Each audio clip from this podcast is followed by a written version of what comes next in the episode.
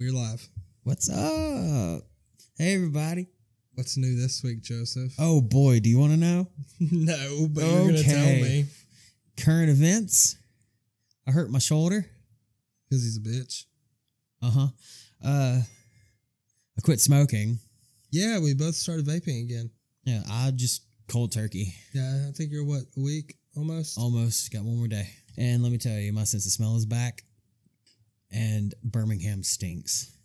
It's a disgusting city. It is like It really is. the only thing I could smell before while I was smoking was like skunk weed, which is everywhere. Yo, yeah, there is some dirty ass weed down there. But now I'm smelling everything. You smelling the crackheads. Uh-huh, especially the one that asks me for cigarettes all the time. oh, he stank, don't he?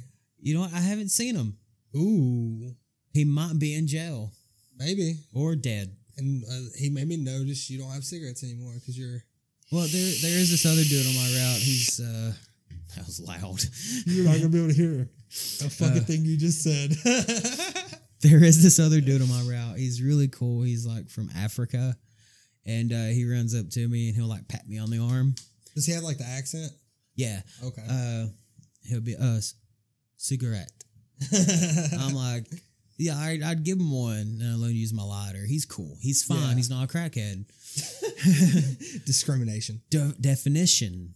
He lives in a good neighborhood. Yeah. He's just, he's cool. He's, he's kind of off, but he's all right. He's probably not allowed to smoke. No, he walked up in the house smoking that shit. Oh, okay. Uh, but uh, so fuck it. like he'll just like walk around his neighborhood. It's Yeah. like, it's like a little circle. He'll walk around it. And he ran up to me at the stop sign where he's like, cigarette? I was like, oh, dude, I'm so sorry. I just quit smoking like two days ago. And he's like, oh, shit. he don't have you to depend on now, man. Like, I've, I've almost felt bad and almost bought him a pack of cigarettes, but the, the mentality of buying a cig- pack of cigarettes, like if I were to buy one, then I'd want to buy a pack for myself, Yeah. keep it as a air quotations panic pack, and then get into it. Yeah. I'm steering away from it completely. But yeah, it's been a week, and they say that the first week is the hardest, and the third day is the worst. You're still getting nicotine, so it's not as bad as quitting cold turkey because you are vaping. So, I don't smell. and the the I thing is, we vape larger devices with sub ohm tanks. We didn't we didn't switch to you know vaping 18 nick like they recommend when you smoke a pack or two a day. Yeah, I cut the fuck down. We vape at three, which is a lot less, but like I thought I'd be more cranky than what I anticipated, but I'm good. but we vape a lot. Yeah. I think I I bought this mod. And I've put like two thousand hits on it in two days. Like it's a lot of vaping, Mine, but that's because we vape such low nic- nicotine accounts. yeah, mine's at Amounts, not six accounts. six twenty two from I mean, they round rob, they round up at a thousand. When it hits a thousand, it goes back down. So mine's well under ten thousand. I know it. yeah, but we're getting sidetracked. Uh, let's do what we're supposed to do. We're doing part two, right? Part two of the Black Dahlia murder, aka Elizabeth Short, aka yeah, Yeah, this is uh, the second time we recorded it because the other one I had a lot of technical difficulties with the recording, and it was not salvageable. So Speaking of technical difficulties, um, we were supposed to have a sample of a song from a friend of ours, Robert Huffman, yeah, and his band, the High Fidelics. He has a song called The Black Dahlia, yeah, and we were going to sample it on the show, but we just we can't get it right. yeah, It we didn't want it to sound like shit, and we didn't want to disgrace Robert's music like that. yeah, But if you want to check him out, check him out on Spotify. It's the High Fidelics. yeah. It's very like It's instrumental lounge music. it's like the '70s personified. I mean, this dude slaps the fuck out of this guitar. He's good. He's a good artist, but He's in the mob. That's that rumor has been going around for like a year. and also, he eats apples whole. the core and all. He eats the whole fucking thing. oh my we were God, outside He talking. is a sociopath. me, Chris. Hey, Chris. Uh, me, Chris, Robert, and Sam were outside, all outside talking, and Robert's Yeah. just eating an apple. And then I'm talking to Sam, and I was like, "Hang on, Sam, Robert, did you just bite into the fucking core?" And he's like, "Yeah." Um, why? what the fuck? Well, this guy I met in Germany, he ate the apples whole, and he said, "I mean, it's not going to hurt you. Seeds keep you regular." I'm like, "Well, you don't want to waste, man. yeah, I, all right. I mean, All right, let's let's enough bullshit. Let's talk about the Black Dahlia. Where we left off was right in the middle of the investigation, right when she got the infamous name, the Black Dahlia. So, I know you're going to ask, Joseph. what is the meaning of life? so, I'm supposed to say, Oh, is a hot dog a sandwich? yes, the Black Dahlia Oh, why was it the Black Dahlia? God, I hate you so much. All right. So back in the 40s and really forever when it comes to these type of big murders or serial killers, the the newspapers love to give them interesting names. They wanted to click, they wanted to sell. uh, unless our friend Dennis Rader that named Yeah. himself that fucking prick. He he also, you know, took the picture with the cereal box eating the cereal. No, he mailed in a cereal Yeah. box to Yeah. uh, the newspaper or police station. He's like, I'm a serial killer. Yeah, fuck him. But the Black Dahlia, it came out because there were a, there were a bunch of customers at this drugstore in Long Beach, and every time they saw Elizabeth Short, they would call her the Black Dahlia, in reference to the murder mystery film, The Blue Dahlia, that came out just like nine months prior. And everyone remembered her because she had black hair. She always wore black, and she had a really fair complexion. She was almost like a goth chick in the Mm. 40s. That's how she dressed. That's how she looked. Very pale, black hair, black clothes. So they nicknamed her the Black Dahlia. Metal. 100% dude. She would 100% be that type of girl now. Well, back then it wasn't called that so metal. It's that so doo wop. Shut up. Oh my God. I can't do anything with you. Before it was the Black Dahlia, it was called the Werewolf Murder, which in my opinion sounds a lot better. It's brutal. That, gnarly. That is brutal as shit. But some reporter found out about the nickname Black Dahlia, so they all just started importing the name because it sold better. But there were still some sources that referred to her killer as the werewolf, which, in my opinion, that's gnarly as shit and sounds amazing. that that, that would have sounded so much better. The werewolf murder instead of the Black Dahlia murder, because the werewolf murder you'd get more people interested in it. Thinking, you know, back then people believed fucking anything. Yeah, true. Like you remember the War of the Worlds? Hmm Yeah, they fucking believe that shit. Yeah, yeah, I know. Werewolf murders. There's a werewolf in Hollywood. There might be. There's There is. There is. He's in front of Madame Tussauds. Not Madame Tussauds. He's in front of the uh, the Chinese theater. He's one of the guys that you give money to take a. Anyways, Anyways, all right. That that's where the black the name the Black Dahlia came from. Was they just they wanted a catchy name that was better than the werewolf murders, and it actually personified her. uh, Let's get into the investigation. anytime you bring up the Black Dahlia murder, what do you think of the, band? death metal. that that's why it was so hard to do research for this because Yeah, I the get death I metal got band. trapped listening to their. I saw a guy at the mall today. Me and Amanda went to get food, and this man was wearing a Black Dahlia murder hoodie. If only you knew, buddy. Like he he was wearing, bruh.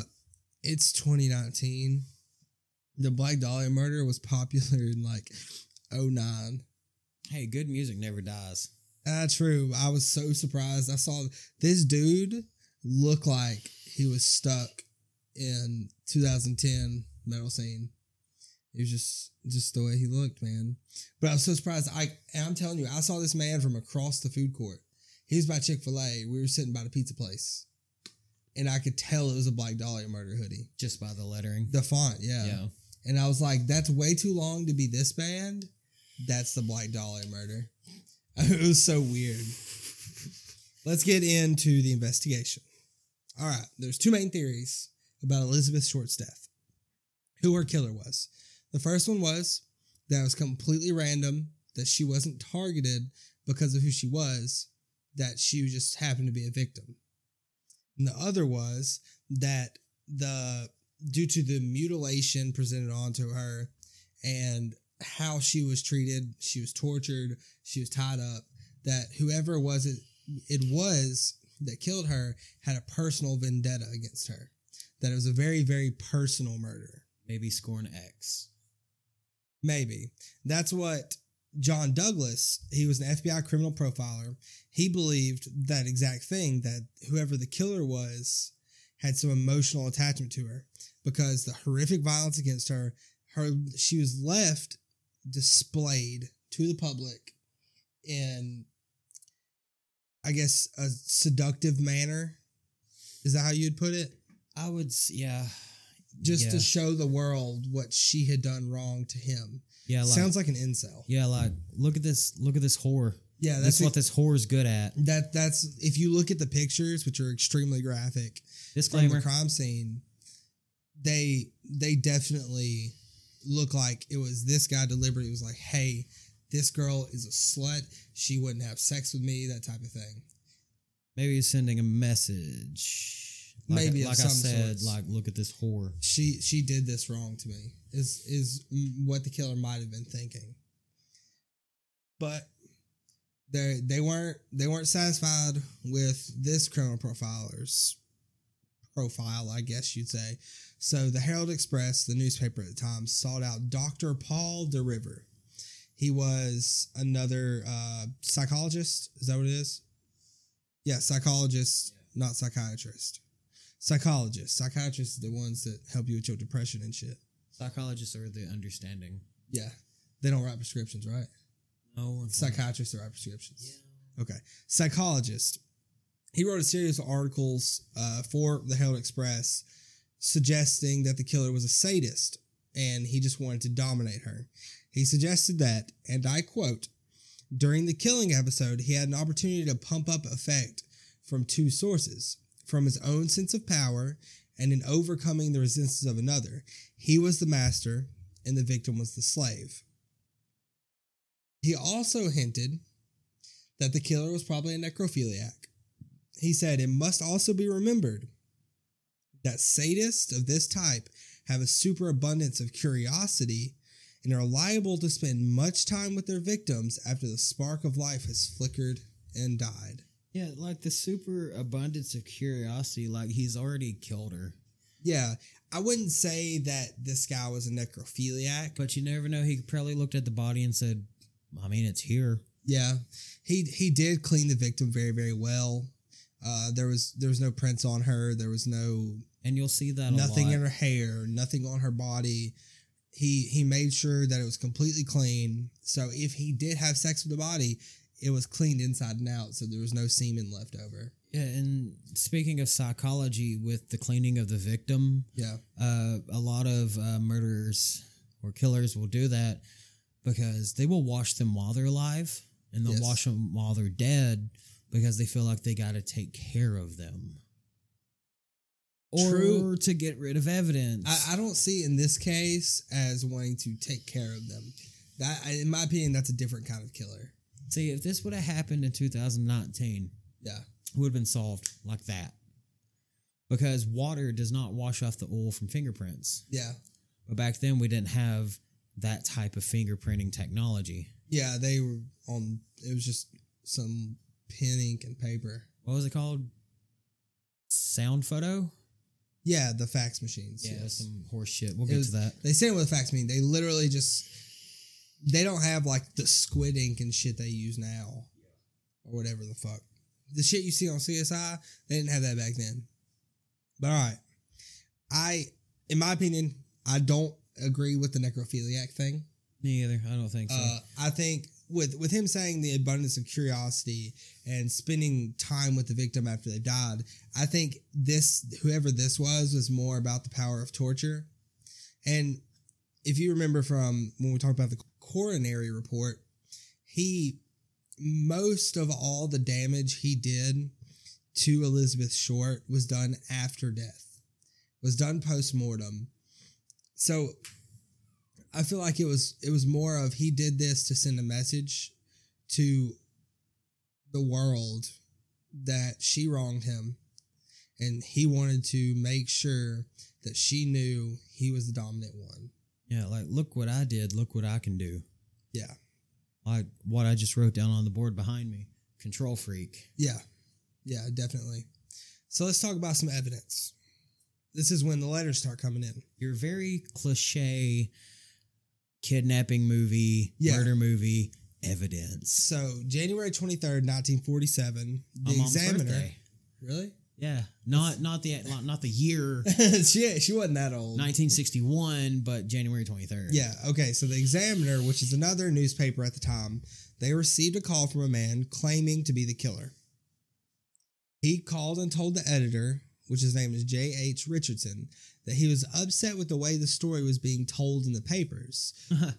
Obviously, they don't know shit, so they're going to be telling it wrong. Okay, so this dude was keeping track of the story in the newspapers, and he was unhappy with the way that they were telling it. So he's like, "Nah, this what happened." It's an infamy murder. He wants to be, He wants to be recognized. Yeah. but he doesn't want to get caught. yeah. Bitch. You're, fucking, you're an idiot.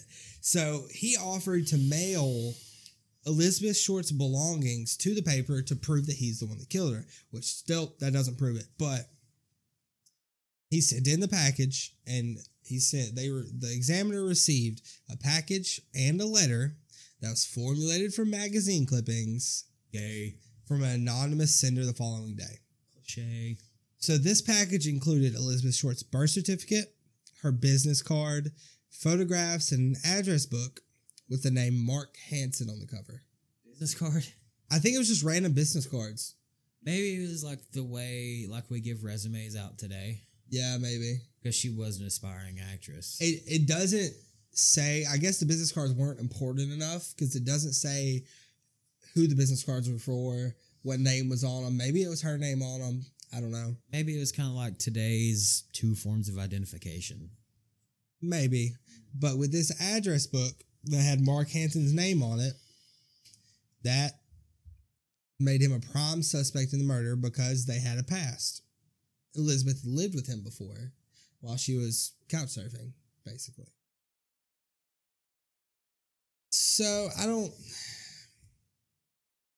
I in my I guess they were just grasping for straws for suspects that they jumped to be like, oh, we saw his name. Absolutely. They wanted to get it solved as fast as possible because nobody wants to look like an idiot, especially in such a high profile murder. and especially one of the biggest cities in America. Yeah. But more evidence.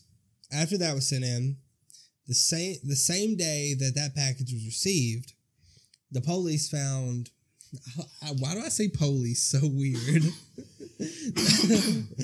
I don't know why I say police so weird. Woot woot. the police found Elizabeth Short's handbag and shoe in a trash can that same day that they received the package. The items were found about it was a few miles away from the vacant lot where the body was dumped. And they were identified by Red, which you remember from earlier. Because and they they no longer saw him as a suspect. They just need somebody to identify that they belong to her. And a lot of people think this was a major mistake on the killer's part, which I don't agree with because with how careful he was, there's no way he did this on accident. Well, killers always return to the scene of the crime. Not always, but majority of the time they do. With a killer like this, I would I would agree with that because they they like you said infamy killer he came back to see the yellow tape the crowds that are still around this this lot because he wants to see what he did especially with how he was unhappy with how it was being handled. yeah Maybe he I th- maybe he likes the thrill of the chase. yeah uh So he went back and dumped this stuff for them to find. i'm thinking that he wanted to get caught that's why he dumped it so close to the lot like he wanted a beat cop to walk up to him and be like hey what are you doing Yeah. is that evidence who's that to is that for the the elizabeth short murder Yeah, it also could be that he could be one of those killers that like to help with the investigation. Yeah, You know what I mean? Just like the um, ones that hide in plain sight. He'll come out like a lot of uh, Angel of Deaths are, and um, there was a killer I was thinking of, but I, my brain cannot. Are you thinking think. of Henry Lee Lucas? Because he used to just like admit to crimes just to get out of fucking jail. No, no, no, no. There's somebody else I was thinking of. My my brain's Yeah, like Angel of Death killers, which you'll see with doctors, EMTs, and nurses. Firefighters Firefighters, those are the firebugs. They will uh, set fires, to put them out.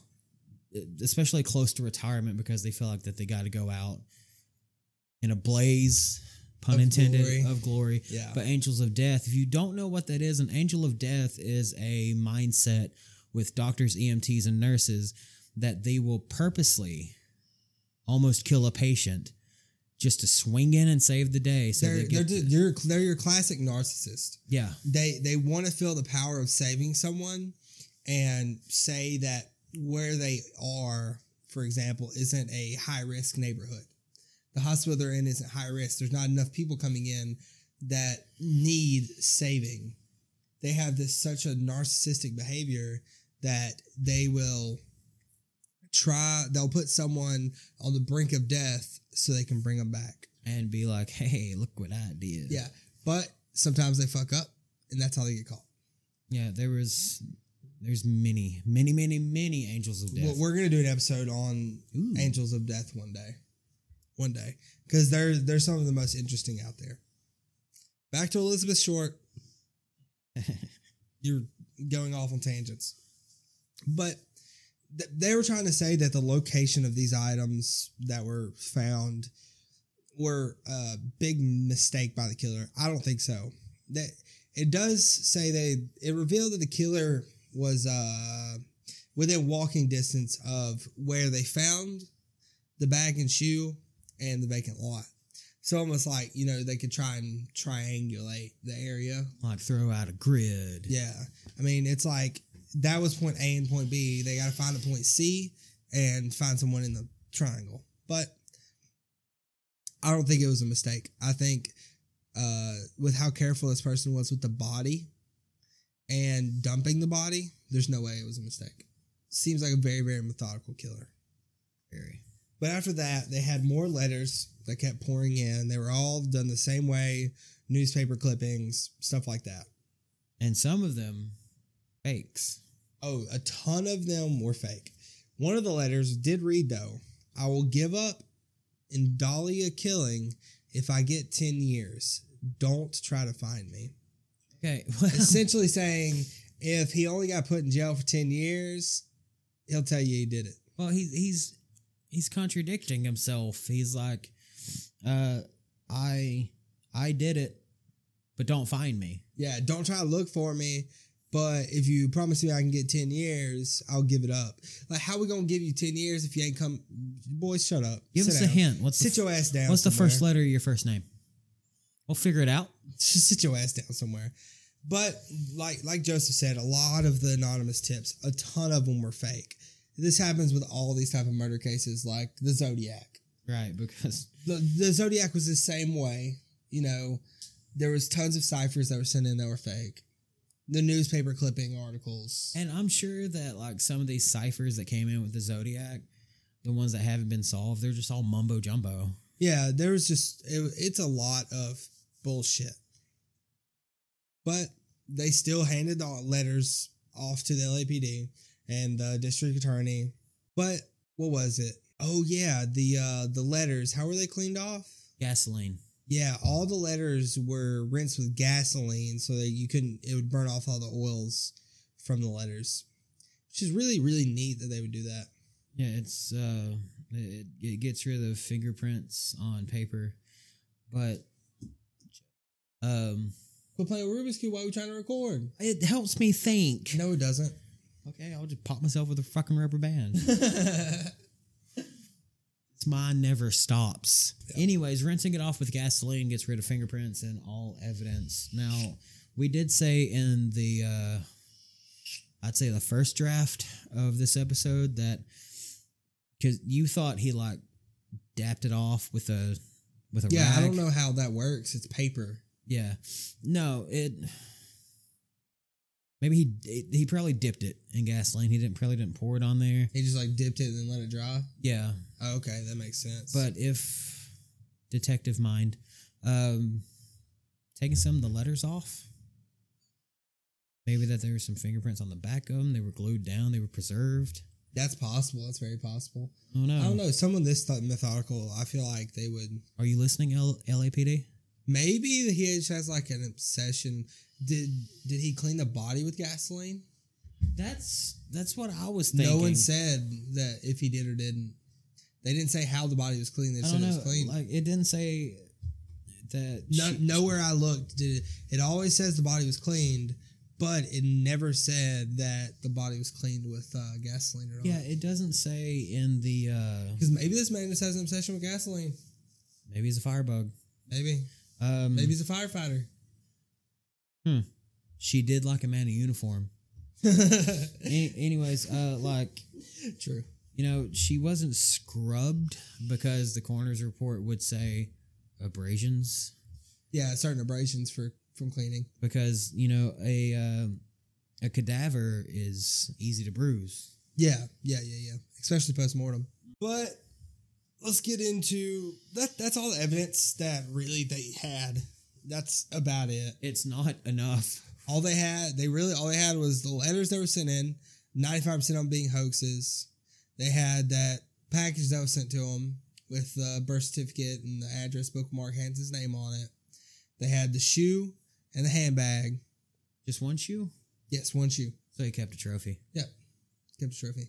I mean, he could have kept half of her if he wanted to, but I'm sure this man would like to keep the bottom half.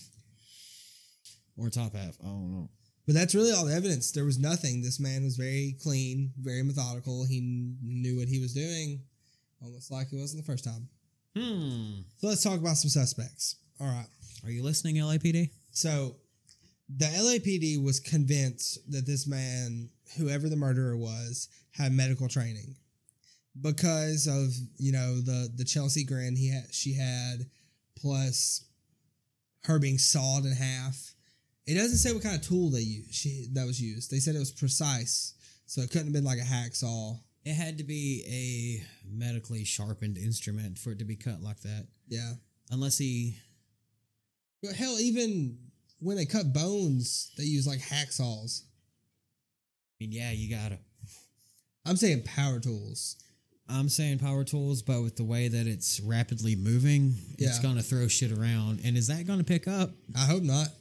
It's raining like a motherfucker. Okay, we're getting spooky. Right. Sound Any- effects. Anyway, the LAPD, uh, that this is what the FBI said because the FBI was doing some shit.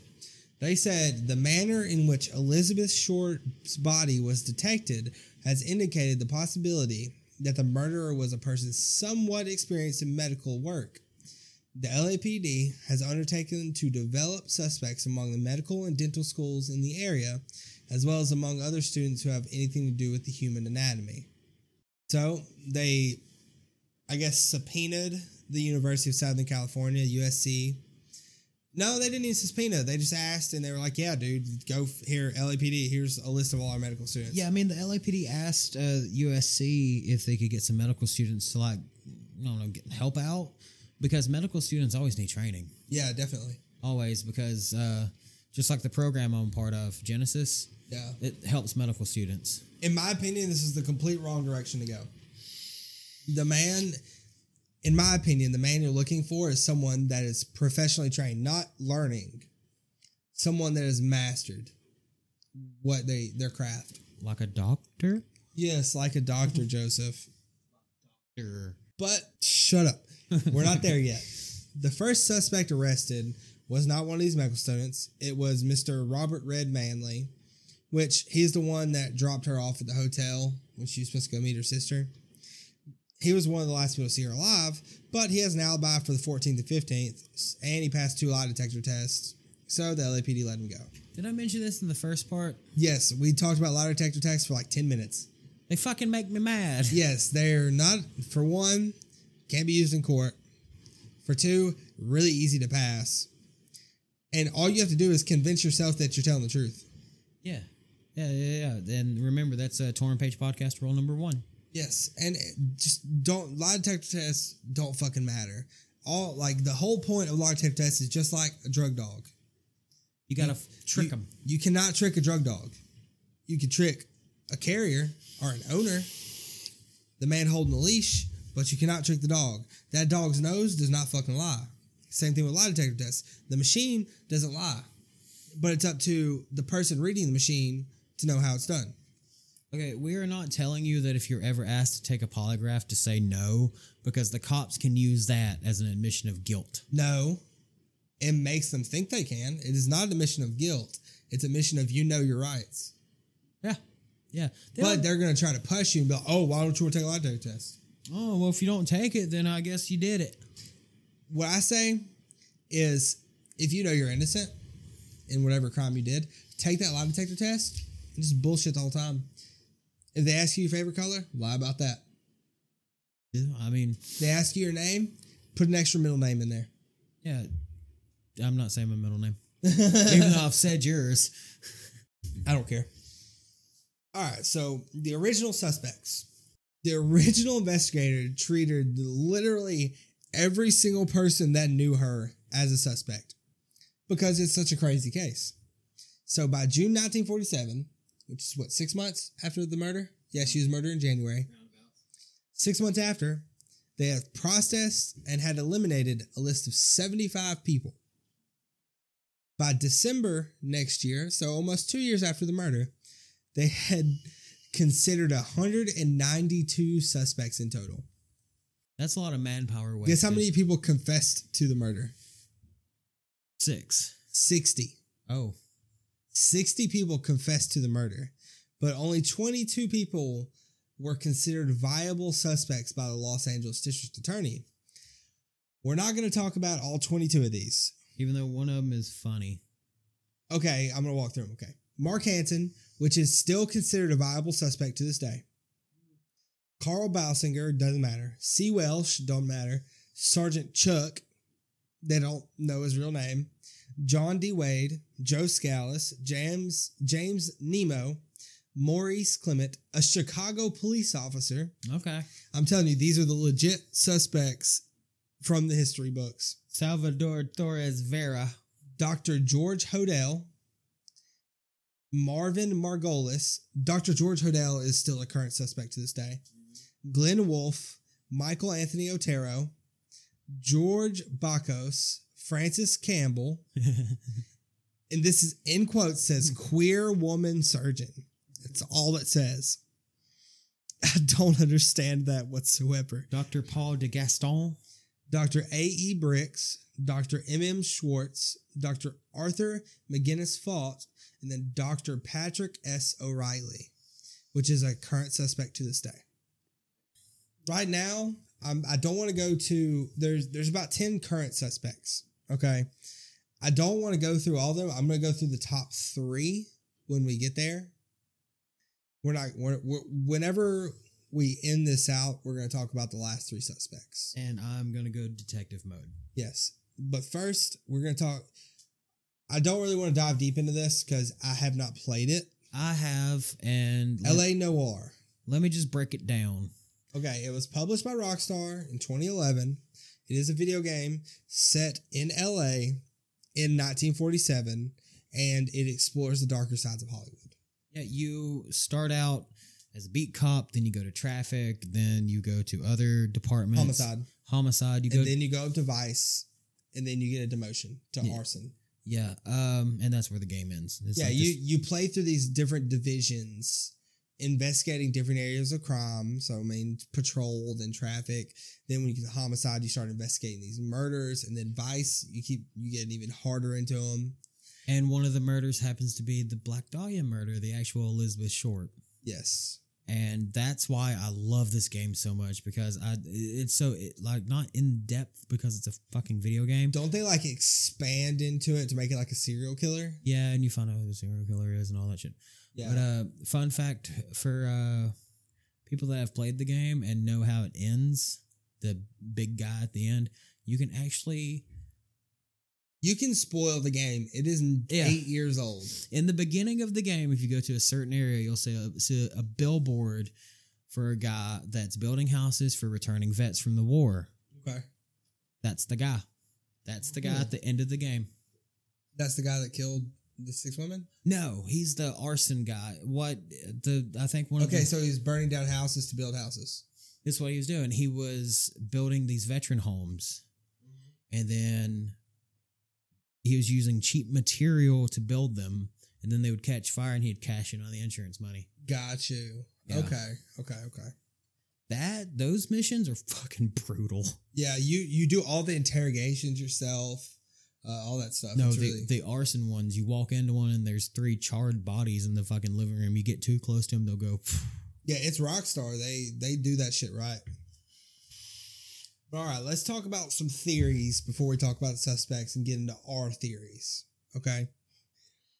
The first theory is of a possible serial killer. Okay.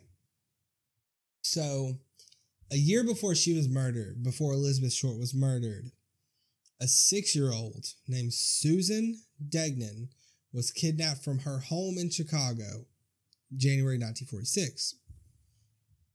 And then an anonymous tip came in a few days later, leading the police to find portions of her dismembered body in the sewers nearby. Okay. A man named Hector Verburgh, Verburgh, who was a janitor in the building where they lived, was originally arrested for it. Chicago police claimed they solved the case, which cops do all the time. They jump to conclusions when they didn't do it. He did it. We're done. But he was released several days later, no charges, and awarded 20 grand for false arrest and police brutality. Two years. Twenty grand. In what year? 1946. I'm about to look it up real quick. That's $20,000 in 1946 would be about 257,000. Yeah, and back then he could have got him a nice fucking Chrysler. Yeah, he got 20 grand from the city of Chicago because they falsely arrested him. And 20 grand in 1947, that would have got you a new car and a nice ass house. Yeah, he he was saying that's 250 grand today. That'd give me a nice car and a nice house today. Shit. Yeah. I'd be fucking that shit up. What's up? I'd still drive the same car. I you'd get a newer newer taco No, I'd keep that one. I'd just do some modifications to it and make it look better. rally truck. Rally truck. All right. So he was arrested, released, and then this man named William Heirens was arrested in the summer of 1946. She was killed in January, I'll remember. He was arrested that summer for committing a burglary in the neighborhood. He was interrogated for the murder and then eventually confessed to killing her. During the invest remember during the interrogation, he confessed to killing a girl that had no relation to his original arrest. Remember that. And then while he was during his trial, he was linked to two additional murders from the year before and was convicted and sentenced to three consecutive life terms in Illinois penitentiary. Okay. The theory is that Elizabeth Short's murder has ties to the 1946 murder and dissection of this little girl, six year old girl. At the time, the, the LAPD captain expressed that he believed they were connected. This is a stretch. Okay. Elizabeth Short's body was found on Norton Avenue, which is three squares west of Degnan Boulevard. Right. And Degnan was the young girl, six year old girl that got murdered, last name. Why did that matter? The girl was from Chicago.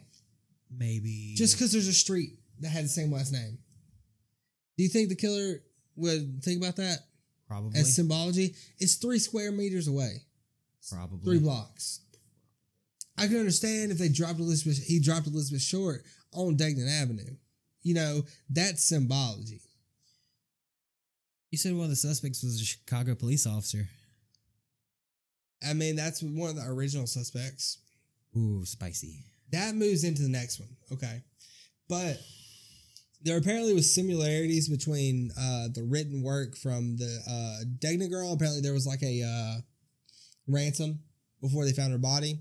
There were letters that were the that were the same as the Black Dahlia case, which doesn't really prove nothing to me because newspaper clipping letters have been used for a long time Long time. to stop against you know handwriting analysis stuff like that. Yeah, because like not like we have nowadays where you can send an encrypted text and then destroy all the evidence Yeah, that you sent it. the only really, really, in my opinion, the only thing that links these two murders is that they were both dismembered, but in different ways and drained of their blood. See, the little girl, this is so weird to talk about. The six year old was quartered, Yeah, Right. which quartered is just you chop the arms and legs off. That's basically what it and is. you leave the torso. Was her head? Yeah, head is Okay. attached. Uh, she she was basically quartered from what I remember. Uh, I had to do different research to look at it, but she was basically quartered. Elizabeth Short was just cut in half, and she was dumped publicly, as the little girl was dumped in a sewer. Completely different MOs. Shit. Completely different MOs. But the theory, the true theory is this man William Heirens, that was serving the life sentence for her murder they suspected that you know he killed Elizabeth Short also, which is impossible because he was serving the life sentence for a little girl when Elizabeth Short went missing and then turned up dead. He had already been doing life in Chicago or Illinois for this case. So the true theory is there was a serial killer that never got caught and he was coerced into a false confession because he was a scared young boy being interrogated by, interrogated by ruthless Chicago cops that are trying to solve a six year old's murder. That's the theory. See it a lot. Yes, because this man was arrested for burglary because he was a, probably a poor young guy. And he confessed to this little girl's murder because they probably lied to him, which cops are legally allowed to do. They do it all the time. Just bullshit. But they can do it just like we can lie to them. They can lie to us. It doesn't matter if they have a badge on or not. But he confessed to it. They're probably like, "Oh, we'll give you, you know, you confessed to, you know, Yeah, we'll we give you food. we know you did it. And We'll you make know, sure you did. We take care of you. You know, if you say you did it, if you sign this piece of paper saying you did it, you know, we'll we'll make sure your family got some food in the kitchen. You know, Yeah. But So, so when those other two were linked to him, it might have been the work of a different serial killer that never got caught. And maybe that man had left Chicago to avoid the heat and came down to California on the other side of the world. But he couldn't fight that itch. Hmm. No? Maybe? Because the other two bodies weren't dismembered. But you also know that there's evolution of killers. Yeah. They ramp up to it. You know, the, the first one might had like cuts and stuff on it, you know? like the first one may have may shit And my shit. Hang on, let me get back to let me get back to Yankee, Yankee, Yankee, Yankee, Yankee, cockies, cockies, cockies. Pak Yankees. Pak de Khan Harvard Yard. Pak de Khan Harvard Yard. Okay. The first one may have started out as a. Okay, for example, you got a killer usually the first kill's an accident. and they get a thrill. Yep. Like, ooh. They nut when the person dies. yeah, that. We'll see. The, in further episodes, we will discuss that with some serial killers We're that going to can- discuss nutting. Let's go. with serial killers that can't get off like with normal sexual Yeah. yeah. experiences, but as soon as they fucking stab somebody in Like the fucking, BTK. yeah, di- BT. If we ever talk about BTK, I don't. one of the most disgusting scenes of imagery I've ever had in my life, listening or watching anything about BTK when he killed the little girl, Ugh. Uh, that makes me want to throw up. That son of a bitch. Fuck BTK. What was I saying? Yeah, they always ramp up Yes, there's always a ramp up. because the first one may Starts with animals. the McDonald triad Yeah. usually. It starts with animals, then it goes on to, you know, their their first kill will be an accident. And Like a stab, that." and then the next one will be a stab and throat cut. And then the, then they'll evolve into the torture. They'll be like, okay, yeah, that got me hard, but it didn't make me nut. But what if I tie them down and torture them? What will happen with that? It'll get me hard and it'll make me nut. And it'll clean itself up. Yeah. All right. I wish that was a thing. But that that that theory does make a little sense to me. That the serial killer's still out there. That the guy was falsely imprisoned, which is done happens. A lot. I don't remember the statistics, but there's a lot. Which you'll hear prisoners. Oh my God, my accent. You, bro, you can't talk. Shut up. All right. Police cover up is this other major theory. A lot of people believe in this. Okay. A ton of people. So let's get through it. Okay. So this lady named Agnes Underwood, She had been working at the Herald Express, that made the major newspaper at the time, for 12 years when the Black Dahlia murder happened. So Ray Geis, he's an LAPD homicide detective lieutenant, prodded Agnes in the direction of the case while the LAPD continued to search down leads. She covered the interview of the thirst, the thirst, the first suspect arrested in the murder, Red, and the story Red tells. Thing it's titled "Red Tells Own Story of Romance with Dahlia," ran in the Herald Express. The morning following that interview, she was taken off the case. Agnes was. It took her two days, and she was reassigned. However, she was immediately pulled off the case again permanently, and was assigned to work at a city desk instead after she had been the one of the first women to hold a city editorship at a major metropolitan daily in the United States. The theory is that she got too close to finding out the truth behind the murder. That if the LAPD had been trying to protect the killer, they could have had her promoted to keep her away from closing the case. The theory of the police cover up was addressed in 49 when there was uh, that grand, grand jury conveyed. There's a grand jury that conveyed to investigate the murder because they needed fucking help, I guess. And they part of their job was to evaluate the police cover up. Kind of like a hidden agenda within the grand jury. And when they went through their evidence, they named a man named Leslie Dillon as the prime suspect. However, he was never indicted. They only had circumstantial evidence, so they couldn't bring him to trial. First reason they couldn't bring him to trial, he was illegally detained. Second reason was there was a lack of concrete evidence. If a trial would have actually happened, he probably would have got convicted, even if he didn't do it. Probably yeah. Because the public wanted something done so bad. But they believe their witnesses lacked credibility and they didn't want to convince the jury that he was innocent, so they moved on. But this grand jury report said deplorable conditions indicating corrupt practices and misconduct by some members of the law enforcement agencies in this county, alarming increase in the number of unsolved murders, jurisdictional disputes, and jealousies among law enforcement agencies. There was a ton of problems within the LAPD with jealousy and secrecy. These cops at the time, these cops were finding out evidence, but not telling other cops because they wanted to solve the case.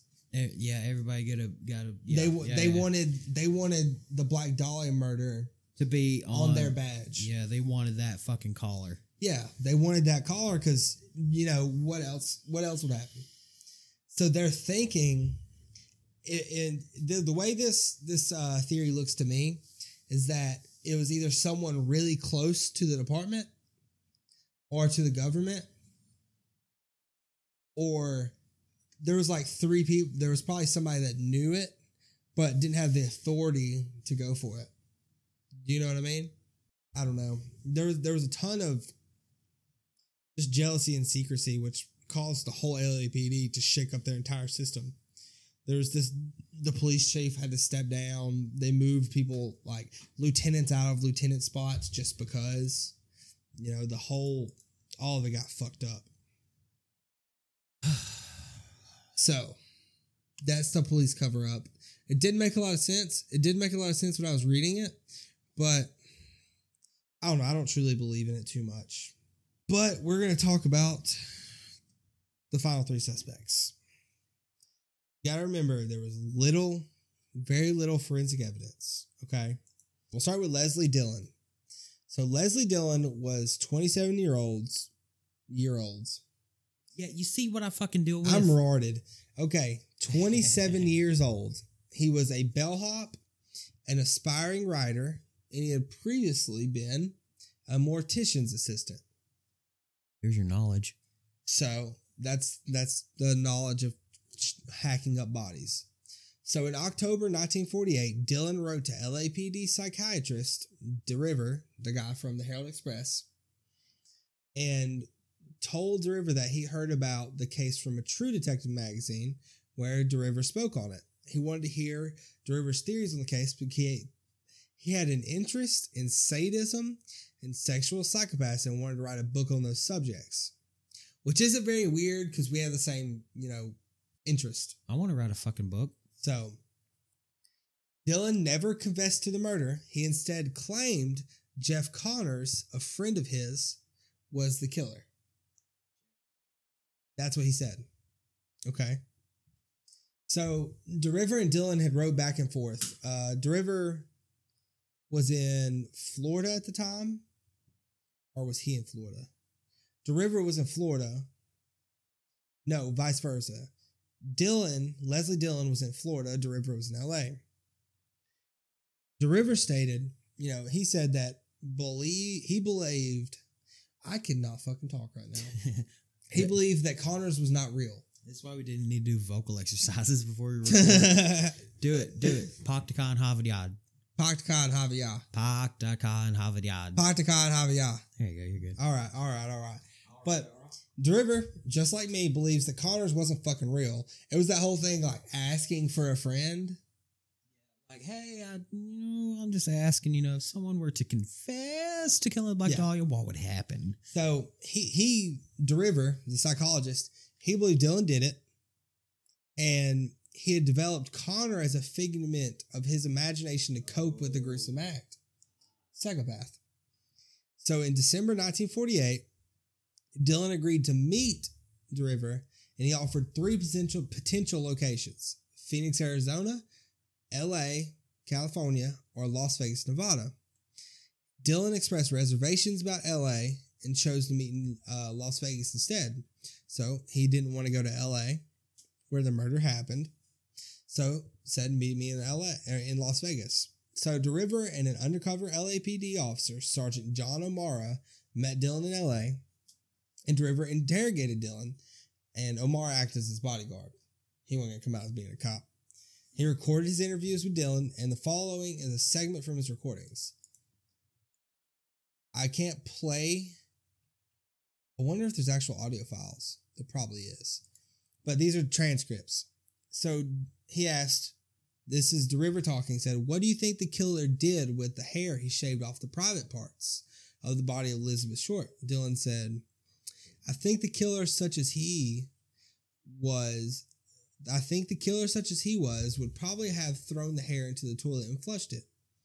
DeRiver, what do you think a killer such as he would do with a piece of flesh with a tattoo on it after he cut it off her thigh? Dillon said, Well, I think he would probably have thrown that down the toilet and flushed it. Then this part was from a different recording. DeRiver, you are the one who murdered Elizabeth Short. Dillon, Dr. DeRiver, the trouble with this is that you fir- you first reach your own conclusions about this case, and then you try to dig up things to prove that your conclusions are correct. River said, What do you think I am? A child? What do you mean by talking to me that way? I'm a person who's been around. Did Dillon have a very suspicious looking mustache? He had a pencil mustache. Yes, pencil stash. Was it like sideways and could you see the glue? No, Oh, okay. No, it was- it wasn't him. it was a pencil stash. Not guilty. So the undercover cop also remembered Dillon talked about bleeding a body prior to embalming by making an incision on the upper thigh and inserting a tube to drain. So he had the medical experience To sever the carotid artery. Yes, and to drain the blood and to cut a body in half. But Dillon had hoped to return to California with DeRiver and O'Mara to show them his friend John Connors because they believed he was fucking wasn't real. When they arrived in San Francisco, they searched for Jeff Connors, but had di- difficulty locating him. The LAPD confronted Dillon, trapping him with the purpose of getting a confession out of him, which is a problem. But he eventually offered the police intimate details about the murder that the investigators had been struggling to explain. Dillon had been held against his will in a hotel near LA and had been denied his constitutional rights. An undercover officer handcuffed him and took him into custody at the Highland Park Station on January 10th, 1949. Illegal detainment, which is going to ruin your whole fucking case. If he did it, he got off because this dumbass undercover officer handcuffed him and took him to custody. Yeah, without charging him. or probably did we had Miranda rights back then? Yes, we had Miranda rights. Probably didn't We've had Miranda. Miranda rights since 1776. I don't think that's right. They're constitutional rights. Uh-huh. I, I really don't know if that's true, but but Detective Finis Brown and Harry Hansen questioned Dillon the evening of January 10th. The following night, LAPD received a call from San Francisco saying they found Jeff Connors, but his real name was Artie Lane. Artie Lane had lived in LA at the time of Elizabeth Short's murder and worked as a maintenance man at Columbia Studios. There was there had been speculation that Artie Lane and Leslie Dillon could have been the same man, but they never confirmed the theory. It's possible. Was Columbia Studios where Elizabeth did hang out a lot because she wanted to be an actress. But but by the end of that year, they were no longer interested in Dillon. They concluded that he was most likely in San Francisco, when the murder took place. However, they could not place him in there. In fact, the police could not account for his whereabouts between January 9th and January 15th, the days when she was missing. They couldn't account for his whereabouts. He had no alibi. But he later filed a $100,000 claim against the city of LA for how he was treated in the case. and one. Nope, the lawsuit was dropped when the LAPD discovered that he was wanted by the Santa Monica police for robbing a hotel. yeah. Sounds like a stand-up guy. So so Leslie Dillon, very very good suspect. Very. I mean, the whole time you were talking, I wrote. Yeah, he's been doing some chicken scratch on the dry erase board. But yeah, he uh he definitely he made up somebody that might have been a different person that also might have been him. He had the knowledge to do it.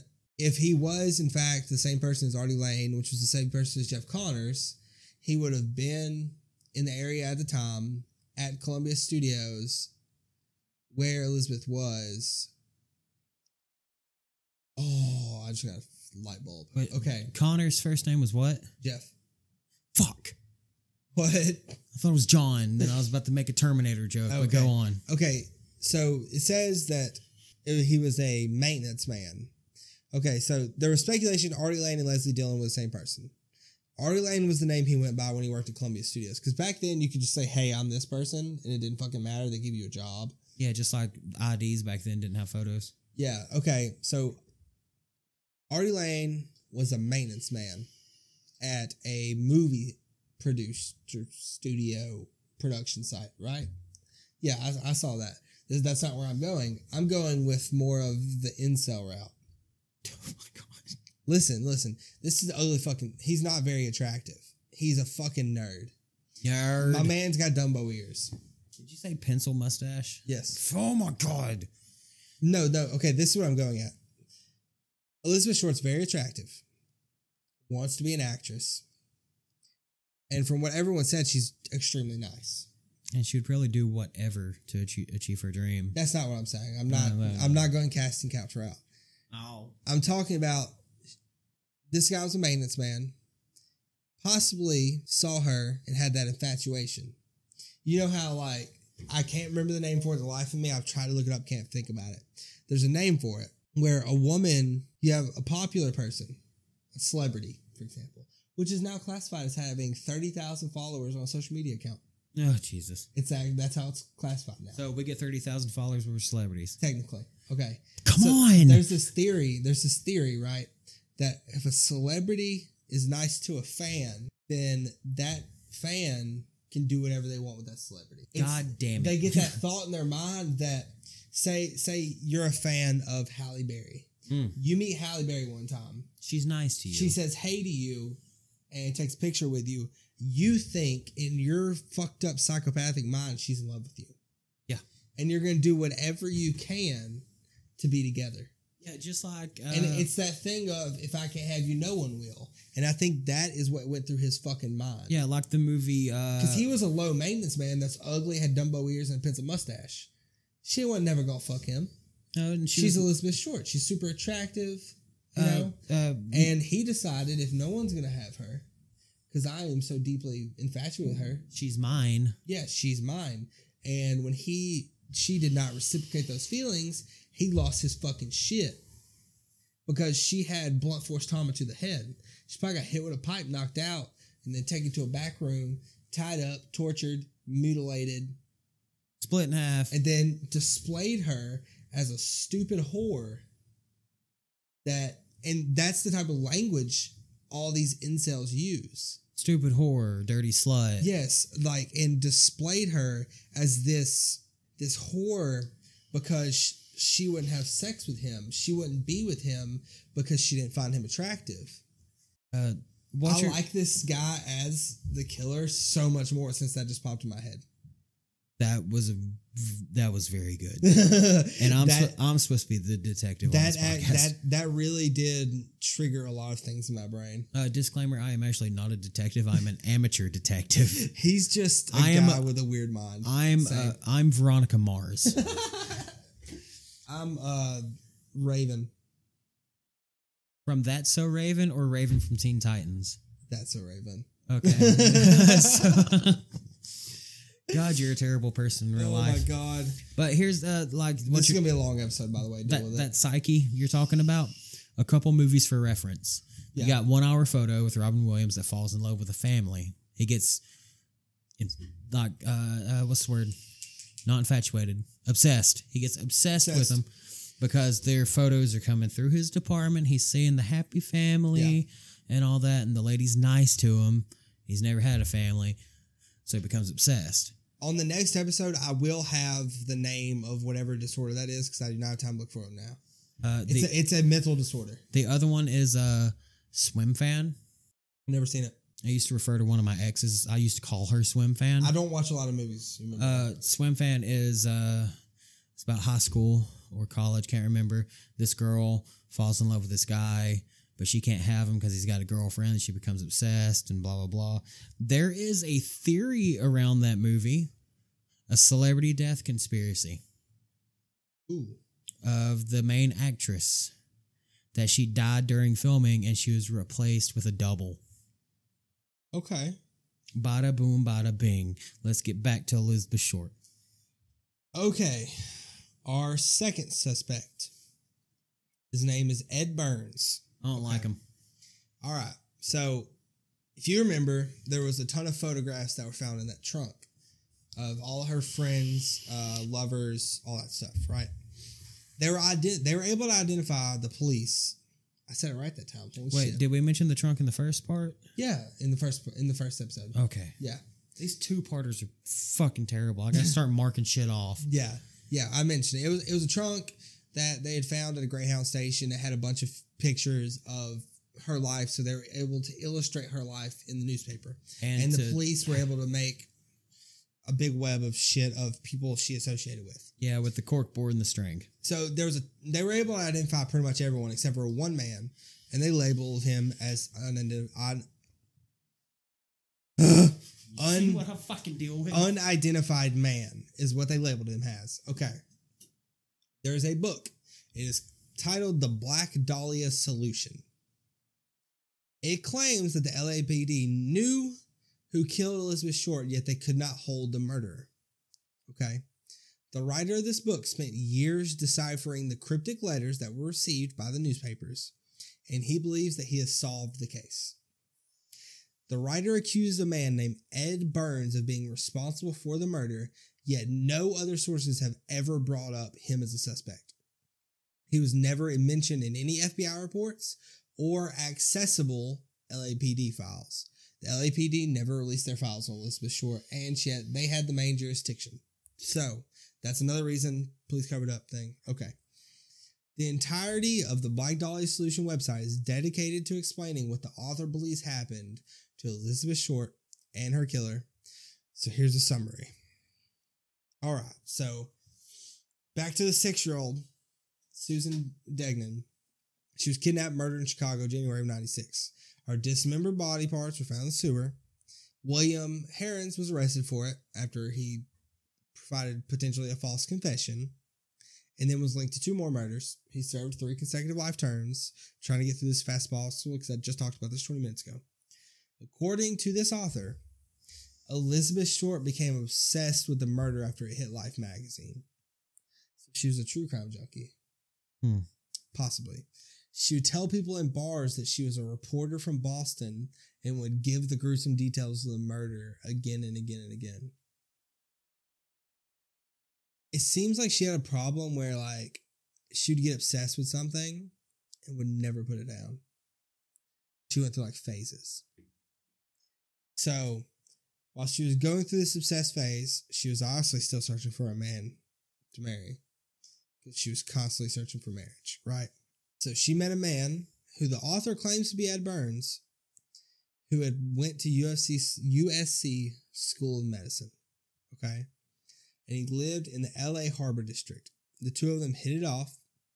He believes she was with his she was with his beautiful dream girl, and she enjoyed having someone to give her money and listen to her. So So Oprah. he was ugly as shit, and he had rabbit like features. A man's looked like a rabbit. so apparently, Elizabeth didn't like to show him off to her friends. She was a movie star. She couldn't be seen with no ugly ass man. Okay. So Elizabeth and this man had rendezvoused twice in Hollywood in November of 1946, a year before her murder. Both times they spent the night at a hotel downtown. Both morning afters, he would give Elizabeth food and rent money and then drive her back to Hollywood. So Ed Ed would always listen to whatever the fuck Elizabeth want to talk about. For some reason, apparently she was obsessed with the Susan Degnan murder, which I don't know where the guy got this from. I don't know where because it's nowhere in the rest of anything about Elizabeth's murder. Nowhere in it. But this guy came up. I don't know if he pulled it out of his ass. What? I don't know.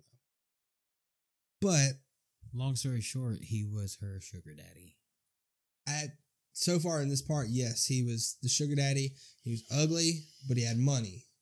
So, and he would listen to whatever she said because she was very attractive. He was very ugly, kind of like the last guy. Can't, say, can't say I relate to him because uh, I'm pretty and poor, I wouldn't say pretty, but handsome. But apparently, Elizabeth began to drive him crazy with the stories about the murder, and she, Elizabeth, might have coaxed him to drive her out to Lover's Lane, Leimert Park, before commenting on the irony of Degnan Boulevard going Boulevard going right by it. Ed Burns could have been enraged with Elizabeth, feeling as if she loved and idolized William Heirens more than himself. He could have tied up Elizabeth, killed her, mutilated her body in the same fashion as Susan Degnan to allow them to live out his twisted interpretation of her fantasy. They, they believe, this author believes that Ed Burns committed suicide in March 15th, 1947, exactly two months after Elizabeth's murder. He may have killed himself in order to join Elizabeth in death. Apparently, this is his suicide note. Okay. It says, To whom it may concern, I have waited for the police to capture me for the Black Dahlia killing, but have not. I am too much of a coward to turn myself in, so this is the best way out for me. I couldn't help believe I couldn't help myself for that or this. Sorry, Mary. And if you look at this suicide note, I don't know if this is fabricated or not. I don't know if this is true, but straight down the middle in a line says Ed Burns. Made out with letters or written over? Made out of letters if you go straight down.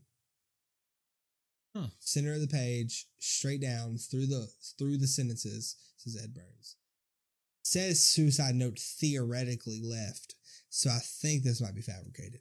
But the author believes this note, along with other letters received in the case, all had hidden messages that need to be deciphered. While this note was not signed, deciphering the letter does show the name Ed Burns, but it seems like a little bit of a stretch because he like skipped two sentences to make sure it said Ed Burns. Because it really, if you went straight down, it'd say E D T B U O R N S, but it's a little bit of a stretch. Maybe, but it it is in a straight line. Yeah, but apparently The LAB just LAPD discovered the body of Ed Burns after suicide. They were able to identify it, and they had this message. So the next step was revisit the evidence in the Black Dahlia case, and if they looked back through the photographs, they would be able to connect the dead man that they just got to the unidentified man they had for the pictures. But the LAPD would not come out to the public and say they found the killer, but we can't lock him up because he's dead. Because the case was so infamous, it would give the PD a bad reputation because they couldn't catch him without him killing himself, basically. So this is where a lot of that cover up story comes in, is with this guy, this website author that's saying, you know, the LAPD are trying to cover it up so they don't look bad because they weren't able to catch him. So instead, they'd rather keep it a cold case for 70 years. I mean, there's a lot. Yeah. But they don't know if that's his suicide note. You know what I mean? I don't remember the name Mary in this entire story unless I'm just going dumb. Wife, sister. Let me look at literally under Ed Burns is the only time Mary comes up. Nowhere else in the story. Who are you? So I don't know who he was apologizing to when he said sorry, Mary. I don't know. Mom, sister, wife, girlfriend, daughter. No one knows, truly. Truly, no one knows. No one knows. That's it's a good theory. It is. It is a good theory. Uh, there was a lot of problems with the LAPD at the time, and they I don't think they would be willing to come out and say that they couldn't solve the case because the man's dead, which it would give family closure. I mean, they wouldn't be able to lock him up, you know, and get revenge. I guess you'd say. But all right, now we can talk about your man. I okay. This this okay. Before we start this guy, Mm. this is the last current suspect that is a true, I guess you'd say, a true suspect. Okay. This is this is this is the man Joseph likes for it. I like Leslie Dillon for it because the incel theory. You like George Hodel, right? The more shit you gave me on Leslie Dillon, the more I'm leaning towards him because I have more pros towards it for Leslie Dillon than I do Dr. Hodel. And I pulled that shit straight out my ass. But I've seen that shit happen. I've seen it happen with celebrities. I'm very active on social media. And I see some of the shit some of these females got to deal with is bad. Yeah, because you have I- Our, our next shit show, we're talking. No. Maybe we'll do it in a shit show, but I want to talk about incels and how dangerous they are. because I can't remember who it was, but it was a celebrity not too long ago that had to call the cops multiple times because one motherfucker kept breaking into her house. Yeah. And Rihanna. I don't think it was Rihanna. There was a lot of celebrities not too long ago that had their houses broken into. It might lived up on the Hollywood Hills. might have been, and it might have been Jennifer Aniston too. But A in, lot of them have to deal with that. incels are dangerous, and you know it, it didn't start with incels, but people will take those Hollywood tours. They will take those Hollywood tours, and they will go through their trash. We can talk about paparazzis because I have a big problem with that shit too. All right, let's get into Dr. George Hodel. Is it Hodel? Little. Hodel? Hodel? All right, let's start. It could be something different because the doctor I had today, his name written was Doctor Ho, Yeah. but he came in and said, "Hello, I'm Doctor Who," and I was like, "Doctor Who? All right, You're the new doctor?" Dr. George, George Hodel. He first came under policy scrutiny in October 1949 when he was accused of doing what? Molesting. His 14 year old daughter, Tamar. And if I mean, you can look at a picture of the dude and be like, "Yep, yep, he did He's it." got a big, thick mustache. Okay. Three witnesses witnesses testified at his trial that they had seen him having sex with his daughter. And then he was later acquitted of the sexual assault charges because he probably has power. And this molestation case apparently led the LAPD to include him in the suspect list of the Black Dahlia murder, which also pushed them to put him under surveillance for about a month in 1950. Okay. And they installed two microphones in his home, which were monitored by 18 detectives round the clock, 24 7. They wanted to see if he would make any comments to insinuate he was involved. Most of the con- most of the transcripts dull at first, him having sex, berating his secretary, and talk about money problems. However, February 19th, a day the day after they put the recording up, there is something horrific. In 8:25 p.m., it was just a woman screaming. But it should be noted the woman was not heard before the scream. I want to read this quote because I have a good uh, idea of what his voice sounded like. Later that same day, there was another recording of him talking to a confidant. Realized there was nothing I could do. Put a pillow over head and cover with a blanket. Get a taxi. Expired twelve fifty nine. They thought that was something fishy. Anyway, now they may have figured it out. Killed her. So the surveillance routinely continued, catching a highly incriminating statement. Supposing I did kill the Black Dahlia, they couldn't prove it now. They can't talk to my secretary anymore because she's dead. So the secretary they're referring to is Ruth Spalding. She died from a drug overdose, apparently. But due to the comments that he uh, he just made in those recordings, he was investigated for the murder. He had been present when she died and had burnt some of her belongings before the police were called, causing the case to be dropped due to lack of evidence. Hey George, what you doing? Nothing. Not burning nothing. But they did uh, figure out what those documents were. Apparently, Ruth Spalding had been planning to blackmail him. She was going to come forward about him intentionally misdiagnosing patients and billing them for laboratory tests, medical treatments, unnecessary prescriptions. So he was like, "Hey, you have cancer," but he didn't. You don't actually have cancer. They were just like, "Oh my god, I have cancer," and your brain brain is like, "Yeah, you have cancer, and now it's gonna hurt," but you don't actually have cancer. You're just freaking the fuck out. So you go get 10 grand worth of laboratory tests and drugs and shit, and you never had cancer in the first place. So when you go get the test, you're like, all the drugs worked, but you never actually had it. Oh, what a great doctor. But this theory comes from his son, former LAPD homicide detective Steve Hodel. He believes that Elizabeth Short may have been one of these victimized patients. Apparently. Apparently, Lieutenant Frank Jemison, we talked about him before. He was from the district attorney's office. He wrote a report to the grand jury stating that Lillian Denorick, who lived with George Hodel, identified Elizabeth Short as one of his girlfriends.